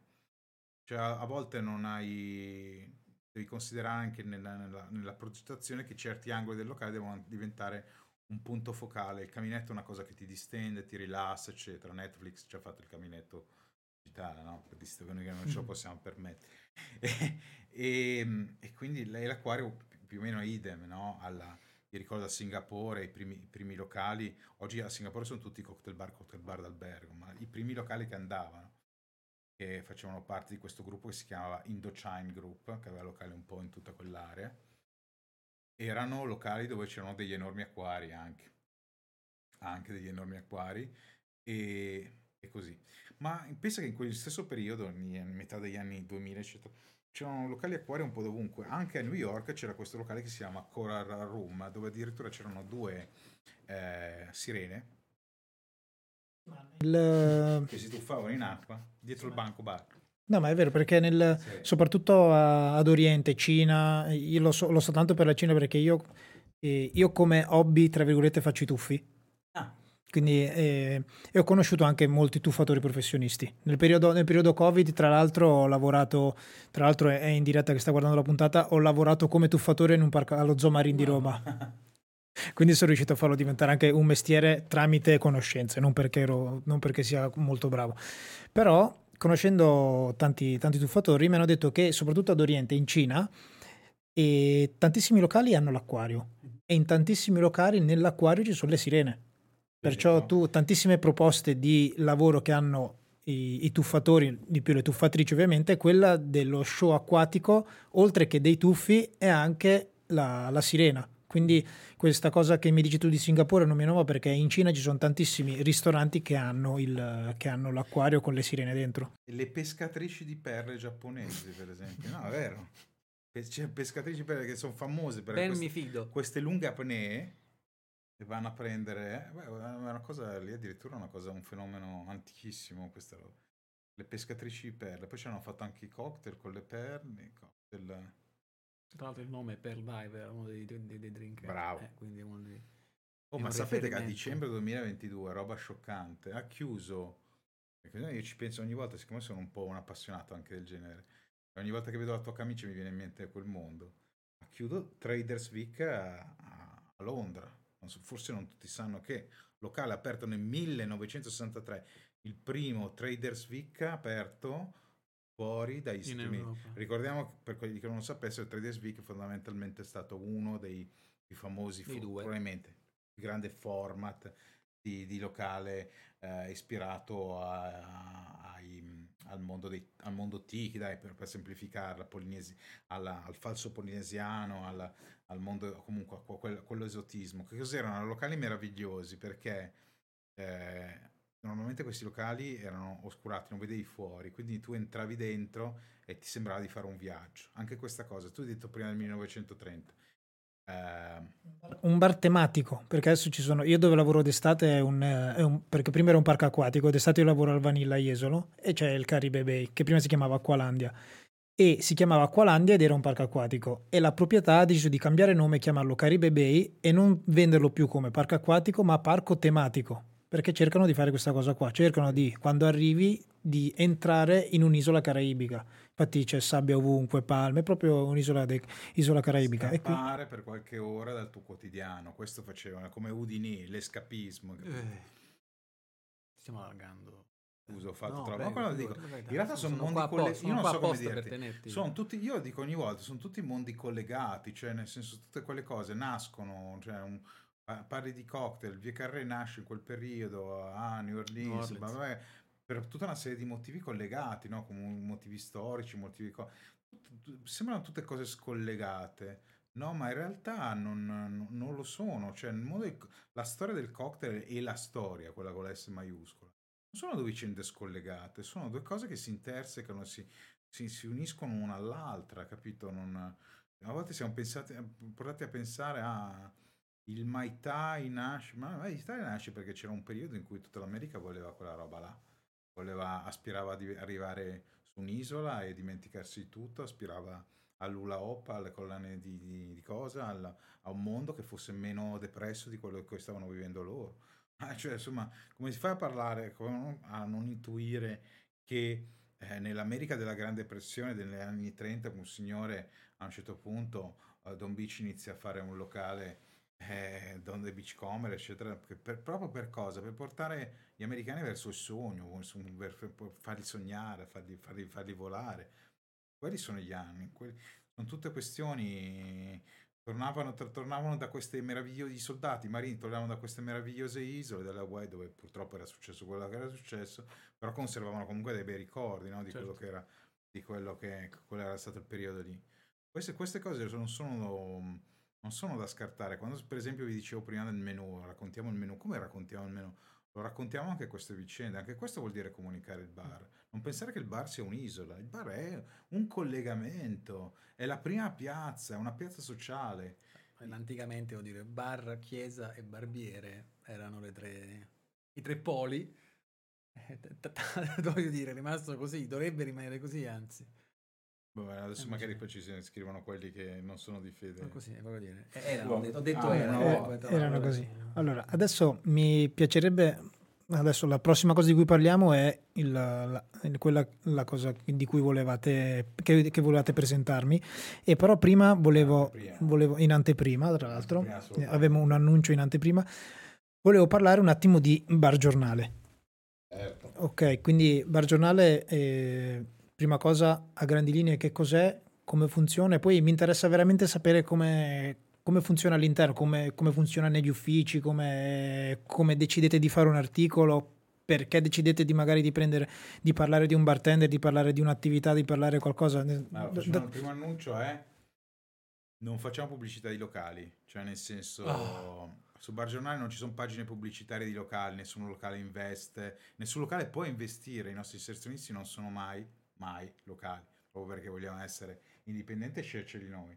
Abbiamo una rete di collaboratori, un super collaboratore, lo vedete qua, Carlo, che ci ha aiutato tantissimo, tra l'altro adesso esce uno dei tanti articoli, ma questo è molto interessante eh, per il discorso di Napoli, anzi è già uscito, abbiamo anche la copertina, poi la facciamo vedere, anzi la possiamo vedere anche sul sito, possiamo anche sfogliarla e, e, e la vediamo. E lui ha raccontato quello che andremo a fare tra pochi giorni nella prima tappa di ancora solo sopra. È in alto a destra? Guarda è proprio lì sopra. Ecco adesso lo sfogliamo intanto diciamo, partiamo dalla seconda pagina e questo, questo è il bar giornale quella prima abbiamo visto la copertina velocemente e, non ci sono pubblicità, come vi dicevo, di, che, riguardano, che, riguardano, locali, non ci sono pubblicità che riguardano perché, perché il nostro, noi vogliamo essere liberi di parlare di bartender, di locali, di baristi, un'altra grossissima anima, grandissima anima di Bar Giornale, il mondo della caffetteria, è una cosa a cui teniamo veramente tanto, e quindi Bar Giornale è una... Tra l'altro vedendo qua, questa ragazza qua verrà qua a fine marzo. Sì, sì, lo so, me l'ha annunciato. Ah, ah ok. Sì, sì, questo è stato diciamo uno, sinceramente adesso perché l'ho visto, ma uno degli articoli dei servizi che mi ha dato più soddisfazione. soddisfazione. Posso dire soddisfazione? Sono tante concesso, pagine perché tratta un, un, un, argomento molto interessante, no? Di solito eh, che è il, del, il, il, il, tema dell'inclusività, del gender gap anche nel settore della nostra industria, no? Allora abbiamo chiesto a 22 professioniste sia dell'industria dell'hospitality sia dell'industria del beverage di raccontare quelle che potevano essere difficoltà di ogni giorno nell'affrontare la vita professionale, la vita lavorativa, cose belle e cose brutte. Sono venute fuori 22 testimonianze molto interessanti che vi invito a leggere. Ma al di là di questo, stavo dicendo prima, Carlo su questo numero qua racconta un po' la, la Napoli, la Napoli da avere. Yes, la mia Napoli, che tra l'altro è un'avventura, al di là di essere di Napoli, quindi sono assolutamente parziale, posso permettermi questo totale di salutare la capolista, È un'esperienza da fare assolutamente perché avendone parlato tra l'altro con i protagonisti di Napoli, quindi con uh, chi effettivamente la vive e la, ci sono anche testimonianze di chi vive Napoli al bar da più di dieci anni, Napoli pur essendo una, lasciatemelo dire, una perla assoluta, sta vivendo una riesplosione di turismo eh, dal, da, dall'ultimo periodo che possiamo definire un 5-7 anni, ecco, mettiamolo così, un, una, un, grosso nuovo afflusso di turismo e di conseguenza anche la fruizione al bar si sta evolvendo eh, seguendo questo flusso di turismo, una bevuta più internazionale, molti più classici, una bevuta che va anche elevandosi in qualità, quindi non soltanto il lavoro dei bartender migliora, ma è anche proprio la richiesta che, che va, se possiamo dire una richiesta migliore, insomma una, una tipologia di richiesta un po' più complessa e di conseguenza uh, più, più, più, ricercata. Come testimoniano tra l'altro molti di questi bartender è un'esperienza da fare ed è anche divertente vedere come effettivamente, essendo molto vasto come territorio, come napoletano, ha delle grosse differenze per quello che riguarda i quartieri, quindi in determinati quartieri si beve in un certo modo, e nei quartieri più uh, cittadini, quindi dove effettivamente sono residenti i napoletani, si beve in un certo modo, i quartieri più uh, vicini al centro storico, Beh, esempi, che hanno più di, di il vomero che rimane appunto una, una, una un, un quartiere abitato molto da, da, dai napoletani ha una richiesta forse più legata appunto al classico a una, a una più netta, più pulita, più invece, mettiamolo così, alla, alla, mano, più di volume, ma comunque un certo tipo di qualità è al centro storico, che tra l'altro è un luogo di studenti Erasmus, di afflusso internazionale particolare. La cosa che mi ha colpito molto comunque è vedere come rispetto a quando, posso dirlo, quando ho iniziato io a scrivere di bar, ehm, sia la ricerca che la competenza, so che questa è una, un'espressione un po' forte, di chi lavora al bancone è esplosa. Mm.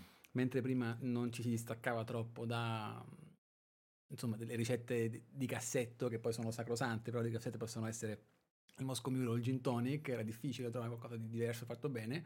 Adesso invece anche in luoghi più di, di massa, mettiamolo così, che quindi hanno effettivamente una, una, fruizione di grossi numeri puoi trovare delle soluzioni molto interessanti. Mi viene, mi viene da dirti anche, io conoscendo bene io la zona lì a Napoli, per, oltre perché la mia famiglia viene da lì, io conosco molte persone, a Napoli ci sono anche molte scuole di formazione che sono a mio avviso molto valide, perciò magari la crescita che tu hai notato mh, nei bartender lì della zona è dovuta anche al fatto di queste scuole di formazione che sono andate, che si sono formate negli anni e sicuramente tramite queste scuole che di Napoli-Napoli ne, ne conosco due, penso. Poi ce ne sono anche nei paesi intorno, Aversa, Caserta, e quindi tutte queste piccole realtà, non ce ne sono di grandissime, però tutte queste, queste piccole realtà che poi hanno come business principale il, il, catering, perché Napoli è una zona che a livello di catering, soprattutto matrimoni, cose, queste cose qua, ti dà la possibilità di fare una, un'impresa molto, molto importante, come fanno, si occupano anche di formazione, quindi hanno la possibilità di creare e, e iniziare tutti questi bartender che partono già con delle basi molto solide e quindi possono poi nel, nel, nel, nel futuro essere molto apprezzati come stai dicendo tu adesso. Sta cominciando a vedersi assolutamente e poi sta cominciando a vedersi anche un, una buona rete, quindi un, una buona, non dico collaborazione, ma comunque bu- un buon rapporto tra bartender, il comprendere che effettivamente se stasera non vengo a bere da te, ma vengo a bere da lui, domani sarà il contrario, quindi non è necessariamente doversi accar- accaparrare la, la, totalità della clientela, ma riuscire a capire che siamo tutti quanti più o meno nella stessa barca. E noi e siamo pronti a dimostrarlo perché il 20 marzo si va a Napoli per la prima eh, tappa di Bar, Bar Italia. Sì, Bar, Bar, Italia è un'altra cosa che ho visto nella, nella, nella tua bio, magari mh, mm, sapevo che sarebbe venuta fuori e mh, mm, ti va di dirmi che cos'è Bar Italia? Bar Italia è una manifestazione itinerante, non è un concorso, non è, quella, non è una competition, è un mo- momento di confronto tra bartender. Il, il tema ehm, ancora di quest'anno sarà Cocktail for the Planet, perché noi teniamo tantissimo questo aspetto della sostenibilità al bar, che non è soltanto utilizzare gli scarti, fare le cose, ma è utilizzare all'interno del bar delle politiche interessanti che riguardano la riduzione degli sprechi in generale. Cioè cose minime, una buona differenziata, una buona gestione della, della, di quanto, quanto, riguarda gli impianti di aria condizionata, di riscaldamento, la gestione di, di, del, del, food, no? di aprire probabilmente un, un, minor consumo di carne aiuterebbe un po' tutti, l'introduzione di specialità plant-based potrebbe aiutare, non sono né vegetariano né vegano, però sono convinto comunque che certe buone pratiche, certe buone politiche possono aiutare tutti. ma fare delle, delle cose bene. Tornando a Bar Italia, Bar Italia ottava edizione, siamo passati per tutta Italia, eh, quest'anno è la terza volta che torniamo a Napoli, ma noi siamo, poi andremo, percorriamo in, in realtà tutto, tutta l'Italia, saremo mh, poi a Genova, poi saremo a Messina, insomma, saremo a Brescia, insomma, facciamo tante tappe poi per arrivare alla, al gran finale che sarà all'estero. Ah, all'estero. non possiamo dire altro. Possiamo ok, dire altro. e si svolge all'interno di qualche locale o... Sempre in locali, abbiamo preferito non usare location, ma sempre locali o comunque se ci sono location che si appoggiano a un bar, perché crediamo che è importante dare visibilità anche, aiutare i bar eh, e a utilizzare, cioè utilizzare tra virgolette, e lavorare in sinergia con chi fa bar, cioè non, non perché i catering, per l'amor di Dio, però noi, noi, siamo un bar giornale, quindi il nostro mondo è il bar. E all'interno di Bar Italia, da, da, un po', da un paio d'anni ormai, creiamo questo circuito che si chiama Bar Italia Off, eh, quindi coinvolgiamo non soltanto il locale che ospita la manifestazione, ma tutti una serie di, di locali all'esterno, quindi cercando di fare circuito e cercando di fare quello che diceva lui, che è una cosa fondamentale, più comunità possibile nel mondo del bartending, perché cioè, lo sharing è importante, ma non soltanto da cliente e bar, ma è importante tutta la comunità. Più la comunità di un posto è forte, più i locali di quel posto vanno bene. Non è vero che se c'è un bar, quel bar fa tutto. Ci sono più bar, più bar ci sono, più c'è, più c'è forza, più si possono fare delle cose bad, più ci sono opportunità per tutti. Questo facciamo, quindi ci sono queste, queste tappe, questo è Bar Italia. Eh, tante masterclass, tutto gratuito. Non, poi c'è questa, questa, questa prova, questo laboratorio dei cocktail dove si, dove si, si ragiona sul fare miscelazione e via dicendo. Con, con, sì, ci sono dei vincitori, cioè, alla fine cioè, in giuria sono coinvolte, per esempio nel caso uh, questa volta la tappa di, Nap- di, Napoli, 27 giudici d'onore che non vengono soltanto da Napoli ma da tutta uh, la campagna. Questo è un modo per dire, valorizzare anche i territori del Bombere nel nostro caso. Quando saremo a Brescia faremo la stessa cosa su Brescia non saremo in altre... A Brescia in dove, dove, andate? Si ecco, può dire? Ancora in questo momento non è una crescita confermata, quindi non te lo posso dire. Okay. Posso dire che la prossima sicuramente a, ad aprile si svolgerà in un locale che si chiama Le Rouge, con, uh, prendendo Le Rouge e il palazzo sopra, che è un palazzo, palazzo imperiale, un palazzo storico bellissimo. meraviglioso. A Napoli, ve lo può dire lui, dove siamo? Napoli siamo in un paradiso. La tesoreria, mm. la, nuova, la, nuova, tesoreria, caspita, in galleria. È un posto tra l'altro nuovissimo, rilevato da pochissimo. E eh. In realtà si sa poco, nel senso che effettivamente è ancora sigillato. Però oh, poco, andate, però andate, venite, pro... venite. Esatto. Venite, venuti. Praticamente eh, Bar Italia eh, inaugurerà questo locale. Un nuovo locale grandissimo. Inizio col botto così. È un inizio col botto, siamo, siamo felicissimi di questa cosa. E poi, come dicevo, eh, insomma, Geno, Messina, andiamo un po' dappertutto. Ogni anno, oh, scusate, ogni anno, ogni anno, ogni anno cerchiamo di cambiare posto. Ogni anno cerchiamo di cambiare posto, di andare un po' eh, nelle varie città. Ok, adesso siamo arrivati al, al dunque. Siamo a un'ora e 22, quindi siamo perfettamente negli orari. Che cosa, non dico niente io, lascio parlare voi, che cosa volevate presentare in anteprima questa sera? Allora, io ti faccio un busso gli dico toc toc, che è il gesto che ha fatto lui quando, quando me l'ha raccontato, e io ho detto ma sì subito, e adesso vi racconterà Carlo. Vabbè, io accenno, accenno poi sta, sta, a te, ma eh, non possiamo dirvi quando, non possiamo dirvi dove, ma, ci, per, ma, ma ci, stiamo, stiamo, lavorando. Ma ci stiamo lavorando, guardate esatto. l'occhiato, sì. Vabbè. Ma sarà un, un, talk show, quindi un, un formato, mettiamolo così, da, ereditato un po' dal, dalla, dalla, cultura, dai, dalla, dalla, fruizione statunitense, un vero e proprio talk show uh, sullo stile di, di, Letterman, di Carson addirittura prima, quindi noi ospiteremo uh, prima una scrivania, poi a, a un banco bar, vari ospiti per varie puntate. Ogni puntata avrà un tema portante dal quale, conoscendoci, divagheremo sì, alla grandissima. Non ce la facciamo. E... Parleremo di geografia. Parleremo soprattutto di geografia, no, parleremo, come ho detto, di, eh, fondamentalmente di quelli che abbiamo definito come trend. Bar Giornale ogni anno individua dei trend che pensa possa, o meglio, che, che ritiene sia, saranno i trend ehm, fondamentali dell'anno successivo. Quindi noi abbiamo preso i trend che abbiamo selezionato a fine 2022 e li abbiamo impostati su singole puntate.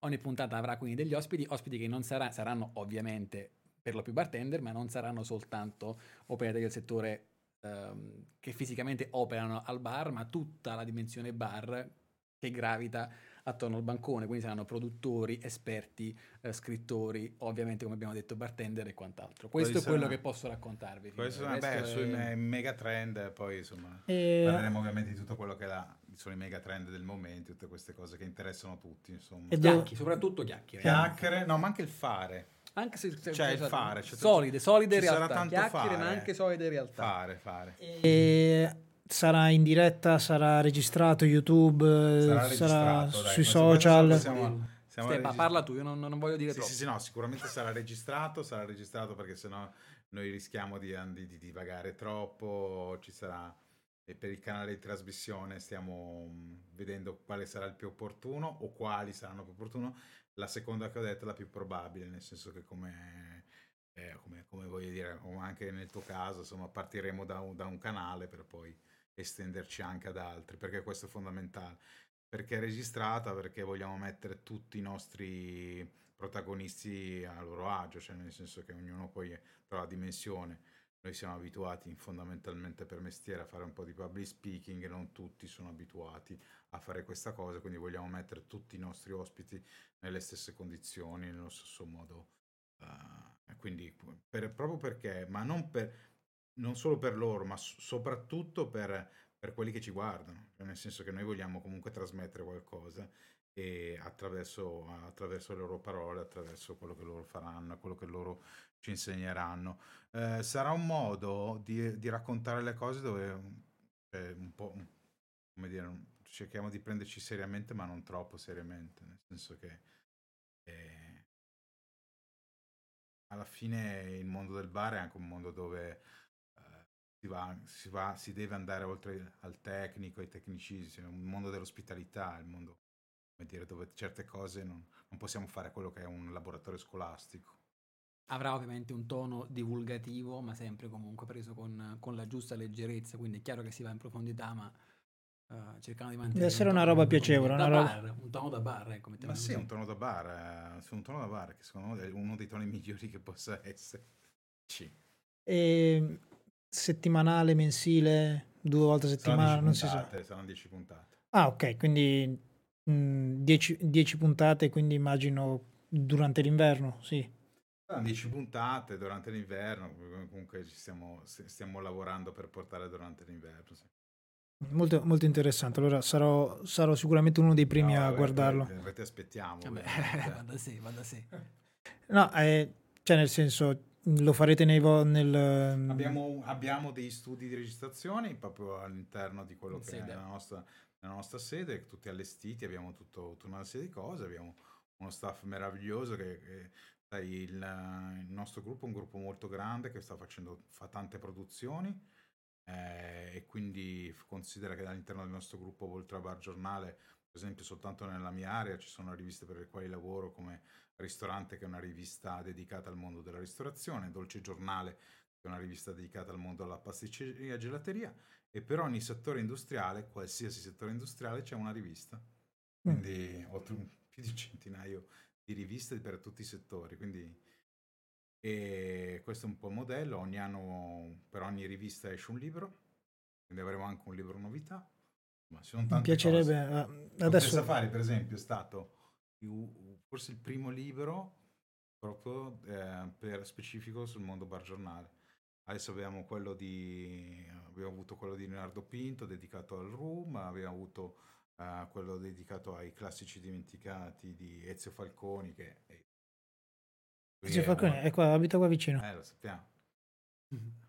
Tra l'altro l'ho invitato, non mi ha risposto su WhatsApp. Ah, Ezio. Eh, Ezio. va bene. Ai- Mi hanno detto che era in ferie, però va No, è bene. vero, è vero, è stato, È stato in- dopo tanti anni finalmente. Allora sì, voglio, voglio vederla così, magari mi, mi- lo gli riscriverò, vediamo se mi risponderà. Comunque, sentendovene par- sentendovi parlare allora mi verrebbe da chieder- chiedervi di magari farmi fare uno stage da voi così imparo l'arte e la metto da parte. Vedo come si montano anche tanto le luci, le cose, si fa tutto. Ah, ma guarda, quello non le monta lui, no, scherzo. Sì, che- no, le lampadine al massimo, possono evitare le lampadine, questo, Sì, sì. questo posso. No, beh, insomma, sono, c'è tutta una, una serie di cose fatta con tutti i crismi, insomma, tecnicamente sono- c'è uno staff meraviglioso di tecnici, operatori che fanno le cose per rendere tutto questo da bello a... Bellissimo, da bello a bellissimo. Eh, Immagino, comunque è un'idea super interessante, infatti quando ci siamo sentiti, quando ci siamo sentiti e te mi hai detto subito al telefono, eh, stavamo pensando anche noi di fare una cosa Però diverso, grosso, sì, sì, una cosa grosso modo, una cosa del genere mi avevi detto.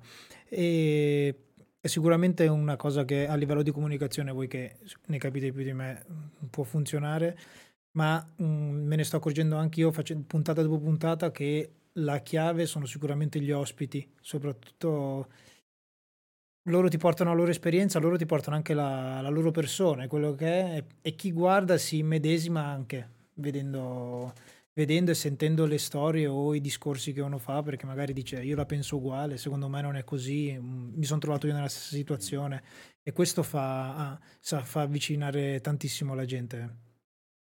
Stiamo parlando veramente forse del settore variegato per eccellenza, quindi avere Ecco. contenuti e contributi che arrivano dalle più diverse direzioni è- rende alla fine la- l'esperienza finale ricca, più ricca quantomeno, più di quanto non possa essere ascoltare lo Stefano. Super, ma allora, prima cosa mi sono accorto che potremmo fare tranquillamente 6-7 ore di puntata e, e avete tirato fuori discorsi super interessanti e se non avete mm, qualcosa, se, se non vi interessa raccontare qualcos'altro io avrei da farvi un- un- un'ultima domanda. La sentiamo, cuffie? È, una do- è una domanda che faccio sempre a fine puntata, che rivolgo a tutte e due, però poi ognuno penso che mi, ri- mi risponderà in modo diverso. Però eh, per- eh, magari partiamo, partiamo da te, Carlo. Dico, anche se mh, non- la tua carriera non è stata da bartender, perciò non, non so com'è, mh, non so com'è la vita di un giornalista dall'inizio fino a adesso. Tu quanti anni hai? Ne compio 30 tra... Ah, sei più, più giovane di me. Pensavo di essere io più giovane, invece no. Io ne, io ne compio 33 eh, tra due ore.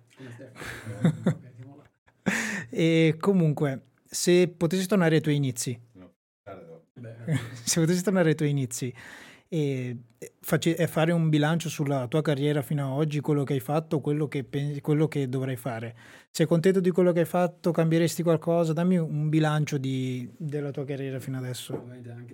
Come dire, di, di numeri non posso parlare da, da- da espertissimo. Ho avuto però la possibilità di scrivere da subito. Io ho, iniziato il percorso per diventare giornalista ah, appena possibile, quindi ho appena finito il liceo. Cioè, come ovviamente Stefano può dire meglio di me, c'è un percorso da seguire che è vincolato per tempi, quindi c'è un paio d'anni da- di pratica tra da dover fare. L'ho fatto subito, quindi scrivo da quando ho la possibilità di farlo professionalmente, lo faccio. E sono contento nel senso che ho possibilità, ho sempre avuto anche adesso la possibilità di avere a che fare con grandissimi maestri eh, in, in tutti gli ambiti che ho seguito. Poi, come ho detto, le, le macro categorie che ho seguito sono quella dello sport e adesso quella dell'ospitalità e in entrambi ho avuto la possibilità, come adesso tra l'altro, come in questo momento, ma in generale di potermi rapportare non tanto a persone rilevanti da un punto di vista di peso, che possa essere poi un peso politico, un peso professionale, quanto da un punto di vista di, ehm, insegnamento, di, di essere mentori. Ho adesso il privilegio di poter parlare eh, con- persone, non, non di tutte posso fare i nomi, ma al di là di Stefano e di altri scrittori o bartender, ehm, ce n'è una che devo per forza citare perché scrivo con, per, come dire, collaboro alla stesura dei contenuti di Campari Academy, soprattutto con il lato global, quindi con il lato internazionale, e quindi la possibilità di interfacciarmi con Monica Berg, che non è soltanto sulla carta quello che si legge, ma è, è davvero un faro per quello che riguarda la volontà di voler portare altre persone, altri professionisti a crescere e a fare esperienza. Monica per quello che riguarda il bartending in generale, quindi il comunicare la cultura del bar, che possa essere una cultura tecnica o una cultura di cultura, quindi del bar, e lo stesso vale poter eh, avere a che fare con Stefano, con Rossella che, che dirige Bar Giornale e quant'altro. Questa è stata la cosa, è la cosa di cui io sono in assoluto più contento per quello che riguarda la, la carriera finora svolta scrivendo. Posso dirvi che sì, forse l'esperienza vera e propria al bar l'avrei fatta. l'avrei fatta. Adesso che però ci sono dentro, mi mangio le mani per non averla fatta. Come ho detto, ho avuto Vabbè, sei sempre, sei sempre in tempo. sono ancora in tempo, esatto, è vero. Ho fatto un'esperienza che è stata meravigliosa, tostissima, meravigliosa, parziale secondo me. Non ho vissuto effettivamente cosa vuol dire davvero essere bartender. Quello Non hai, senti- penso, non hai sentito il brivido delle mille persone che vogliono da No, bere e tu, e, tu, dell'ascol- e, tu, e, tu, e tu da solo. esatto, No, non l'ho ancora fatto. Dell'essere in pessime condizioni con molte persone, no. Però abbiamo detto, si è sempre in tempo, quindi va bene così. Ti- mh, te lo dico io perché mi, mi è venuto proprio, sentendolo dire a te e dicendotelo io, mi è venuta proprio la sensazione che ti viene quando hai davanti tutte quelle persone che vogliono da bere e tu non ti senti in difficoltà, nel senso di vedi tutta questa gente e dici tu insieme al tuo team, che se, se sei tu o un altro, tu e altre tre persone, però dici possiamo, possiamo ottenere, possiamo sostenere, è una sensazione che veramente ti fa sentire bravo in quello che fai, capito? Dici questa gente so che posso seguirli tutti, so che chi aspetta alzo gli occhi, dico arrivo subito, oppure gli, gli fai una battuta e riesci a rendere tutti quanti partecipi, nonostante ci sia una fila di quattro persone, nel senso di ci sono quattro file di persone qua da bere, tu comunque riesci a rendere partecipe tutti quanti a quello che sta succedendo ed è, è emozionante farlo, a mio avviso. Senti, è emozionante ed è emozionante anche far far parte a, a loro far parte di quello che fai tu. Assolutamente, sono d'accordo. Eh, Stefano, invece tu come mi rispondi a questa domanda? Qual è la domanda? Se potessi tornare indietro, No, ok, ci sei. Se potessi tornare indietro? Fammi un bilancio di quello che hai fatto fino adesso, sei contento, non sei contento, cambieresti, un bilancio di quello che hai fatto fino adesso. Eh, non tanto, cioè, è passato un po' di tempo. Eh, direi che no, l'un- l'unica cosa che, di cui sono fermamente convinto è che eh, ho avuto una, una grandissima fortuna di arrivare in questo mondo e di arrivare a Bar Giornale. E, mh, e in qualche modo Bar Giornale per me alla fine ha sempre rappresentato casa. E, mh, e fare questo lavoro ogni giorno, arrivare in redazione nonostante tutto il carico, tutte le cose, le pressioni, essere arrivare canticchiando o fischiettando o facendo un ba- Battendo i tacchi. Eh, boh, insomma, mi piace, nel senso che è una di quelle cose che, che, che dici a volte hai pescato la fortuna, il jolly, no? Cioè, per me Bar Giornale rappresenta questa cosa qua, insomma, la mia, la mia zolla, casa mia, il posto dove io stare. E ultima cosa, eh, visto che è la prima volta che non salta fuori in tutta la puntata, quindi lo tiro fuori io, che rapporto avete o cosa ne pensate del mondo del flare? Se avete mai visto qualcosa, se ne avete mai parlato, per Bar Giornale no, da- io, no, beh, un po' non- di anni abbiamo, effettivamente abbiamo... magari, magari ne avete parlato quando c'era, quando è diventato famoso Bruno, cose varie, però non ne lo abbiamo so. parlato un po' in quello, poi ne avevamo parlato un po' prima, ehm, diciamo, ai tempi di Marco Canova. Eh, Marco l'avevo conosciuto che era giovanissimo durante un concorso, ma aveva già vinto tanto. In quel concorso c'era anche Bruno. Era un concorso organizzato da un carissimo amico che purtroppo non c'è più, si chiama Carlo Famoso Quello famoso, sì. e, mm, che faceva le cose meravigliose e mi ho sempre un bel ricordo suo. Mm, tutti abbiamo un bel ricordo suo, perché non come si poteva fare un ricordo da una persona nazionale, eccetera.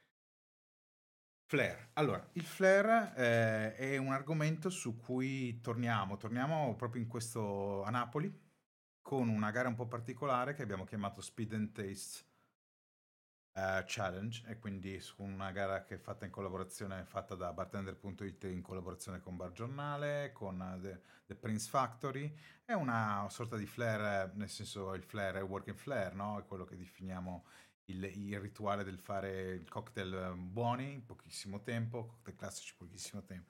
E sarà una delle, delle sfide vere e proprie che facciamo nel, nel serale delle, della, della nostra manifestazione in tutte le tappe, quindi invitiamo tutti a iscrivervi se volete mettervi alla prova, fare, dimostrare che sapete fare cocktail buoni in poco tempo. E quindi è una delle anime del flare. Poi, secondo me, anche il flare è un'attitudine. Parlavamo prima di Daniele Dalla Pola, no? Secondo me tutto quello che fa Daniele Dalla Pola, il fuoco, le fiamme, l'essere... Que- quello è tutto flare. Quello, quello- quello lì è un mondo flare. Cioè, era flare il Blue Blazer di Jerry Thomas. era Flair, tutto quello è Ma anche Flair. Luca Cinalli, Simone Caporale, Dennis ma Zoppi, loro fanno, tut- loro, fanno, loro fanno tutto il tempo flare.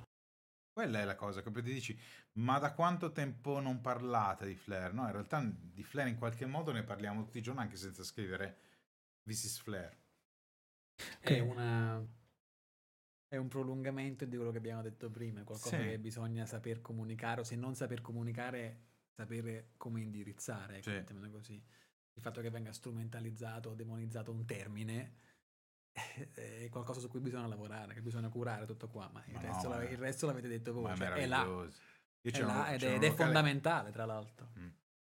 C'era un locale, prima che adesso costruissero tutta questa cosa meravigliosa che hanno costruito in- davanti all'Hollywood e oltre, che c'era una- un solo posto all'Hollywood. Quella cosa là che si chiama Casablanca, Casablanca. E poi c'era un locale che si chiama Maison Espagne. Sono i primi posti dove a Milano si vedeva, c'era uno dei primi posti dove io ho visto personalmente uscendo, ancora non, non ero nel settore, non mi ricordo, eh, dei bartender flare muoversi, mi ricordo ancora Marconi e Corniati, quello davanti al banco. Stiamo parlando del, del, del, del flare, devo dire, delle... de- del- Che c'erano no, no, Marcone, Marcone e Marchino. Marconi e Marchini. E Marchino verrà qua a fine mese anche lui. Eh beh, insomma, stiamo parlando veramente di quelli che sono stati i pionieri di tutto questo mondo qua e quindi anche quello è molto affascinante, molto, molto bello, molto bello. Io boh, la ritengo una cosa, come dire, adesso siamo in una, una fase nuova del- di questo settore dove si è, ormai si è consolidato, dire che fai flare non è come dire fare il bartender, perché una volta si diceva fanno i bartender acrobatici o comunque la televisione li chiama ancora così perché la televisione...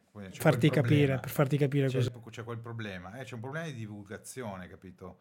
Eh, noi non, che noi non possiamo colmare perché quella è come dire una, una, è una trasmissione generalista che si rivolgono a un pubblico che se gli dici che quelli fanno, sono barman acrobatici lo capisci, se gli dici che quelli sono barman flare non lo capisci, allora forse per avvicinarli, però ancora c'è questa concezione, questo ve lo dico, da parte di molti, voglio quel barman perché fa le acrobazie. Cioè, per loro il barman top è quello che fa là fuori, là fuori. No, quelle che non ne sanno niente dicono voglio quello lì perché quello lì, quello che è bravissimo, ma bravissimo perché?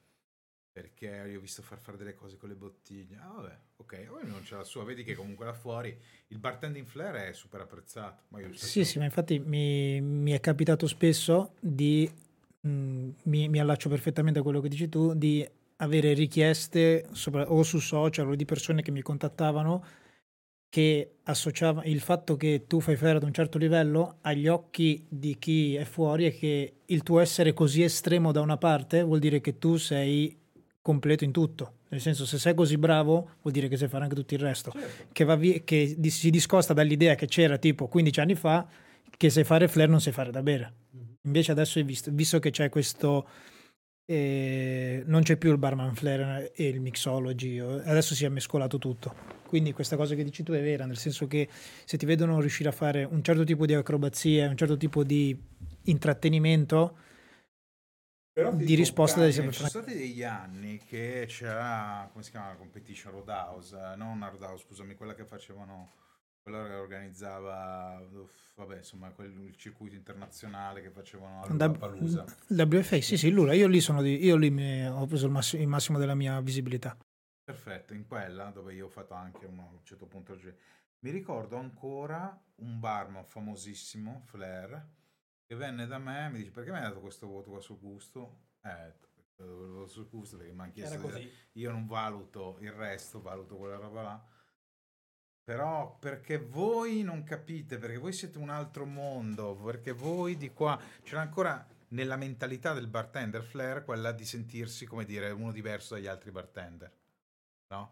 Non c'era allora, era lo stesso bartender flair che si sentiva diverso, che si pensava diverso dagli altri e gli altri lo guardavano diversamente. eh. Perché lui diceva, vabbè, basta che io faccio il numero, se anche il cocktail è da sé, chi se ne frega. Ho fatto il numero. Capito? Perché sì, Mm. però magari è vista anche dal fatto che mh, facendo, facendo flare è anche molto più difficile riuscire a fartelo bene il drink, capito? Perché a parte il tempo di preparazione, però facendo certi movimenti e certe cose ti è difficile sia il fare la dose giusta, Eh, sia dare la giusta diluizione, cose varie. Però vabbè, sicuramente sei mi ed- era italiano?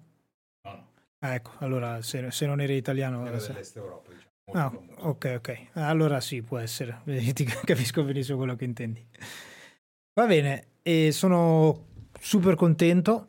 Siamo a mm, due ore di diretta e 1 e 44 di registrazione, quindi ci siamo. Non mi resta che ringraziarvi per la puntata. Gra- grazie mille ragazzi di essere stati qua. Grazie mille a chi è rimasto, grazie mille a chi ha ascoltato dai, a chi è, venu- chi è da YouTube o Spotify o tutte le altre piattaforme. E fate gli auguri, eh. Soprattutto tra poco, tra poco però, non adesso. Ok, il, vabbè, non so quando ri- visualizzerete, comunque il 14 marzo io compio gli anni, eh, qui- quindi vabbè, mandatemi gli auguri. E c'è anche il mio PayPal se volete nelle, nelle info. Metto in descrizione del video su YouTube i vari link, metto il link di Bar Giornale, metto il link se c'è di Bar Italia, lascio i loro contatti social eh, sempre nel- nella descrizione del link YouTube, quindi vi metto un po' di contatti per andare a ripercorrere quella che è stata la puntata, ragazzi. Intanto vi ringrazio eh, di esserci stati, ringrazio di nuovo voi per, per ave- per essere state qua, è stata una bellissima puntata. Questa settimana vi romperò un po' le palle su- sui vari social, tag, non tag e cose varie. Mi dispiace, però devo... E loro noi. A voi, no, a voi, a voi. e basta. Grazie mille ragazzi, ci vediamo settimana prossima e, e lunedì prossimo è il eh, 20. Quello. Lunedì 20 viene eh, Edo Nono, Ah, vedi. saluti. Edo Nono del Rita. Quindi ciao a tutti ragazzi e buona serata. Grazie.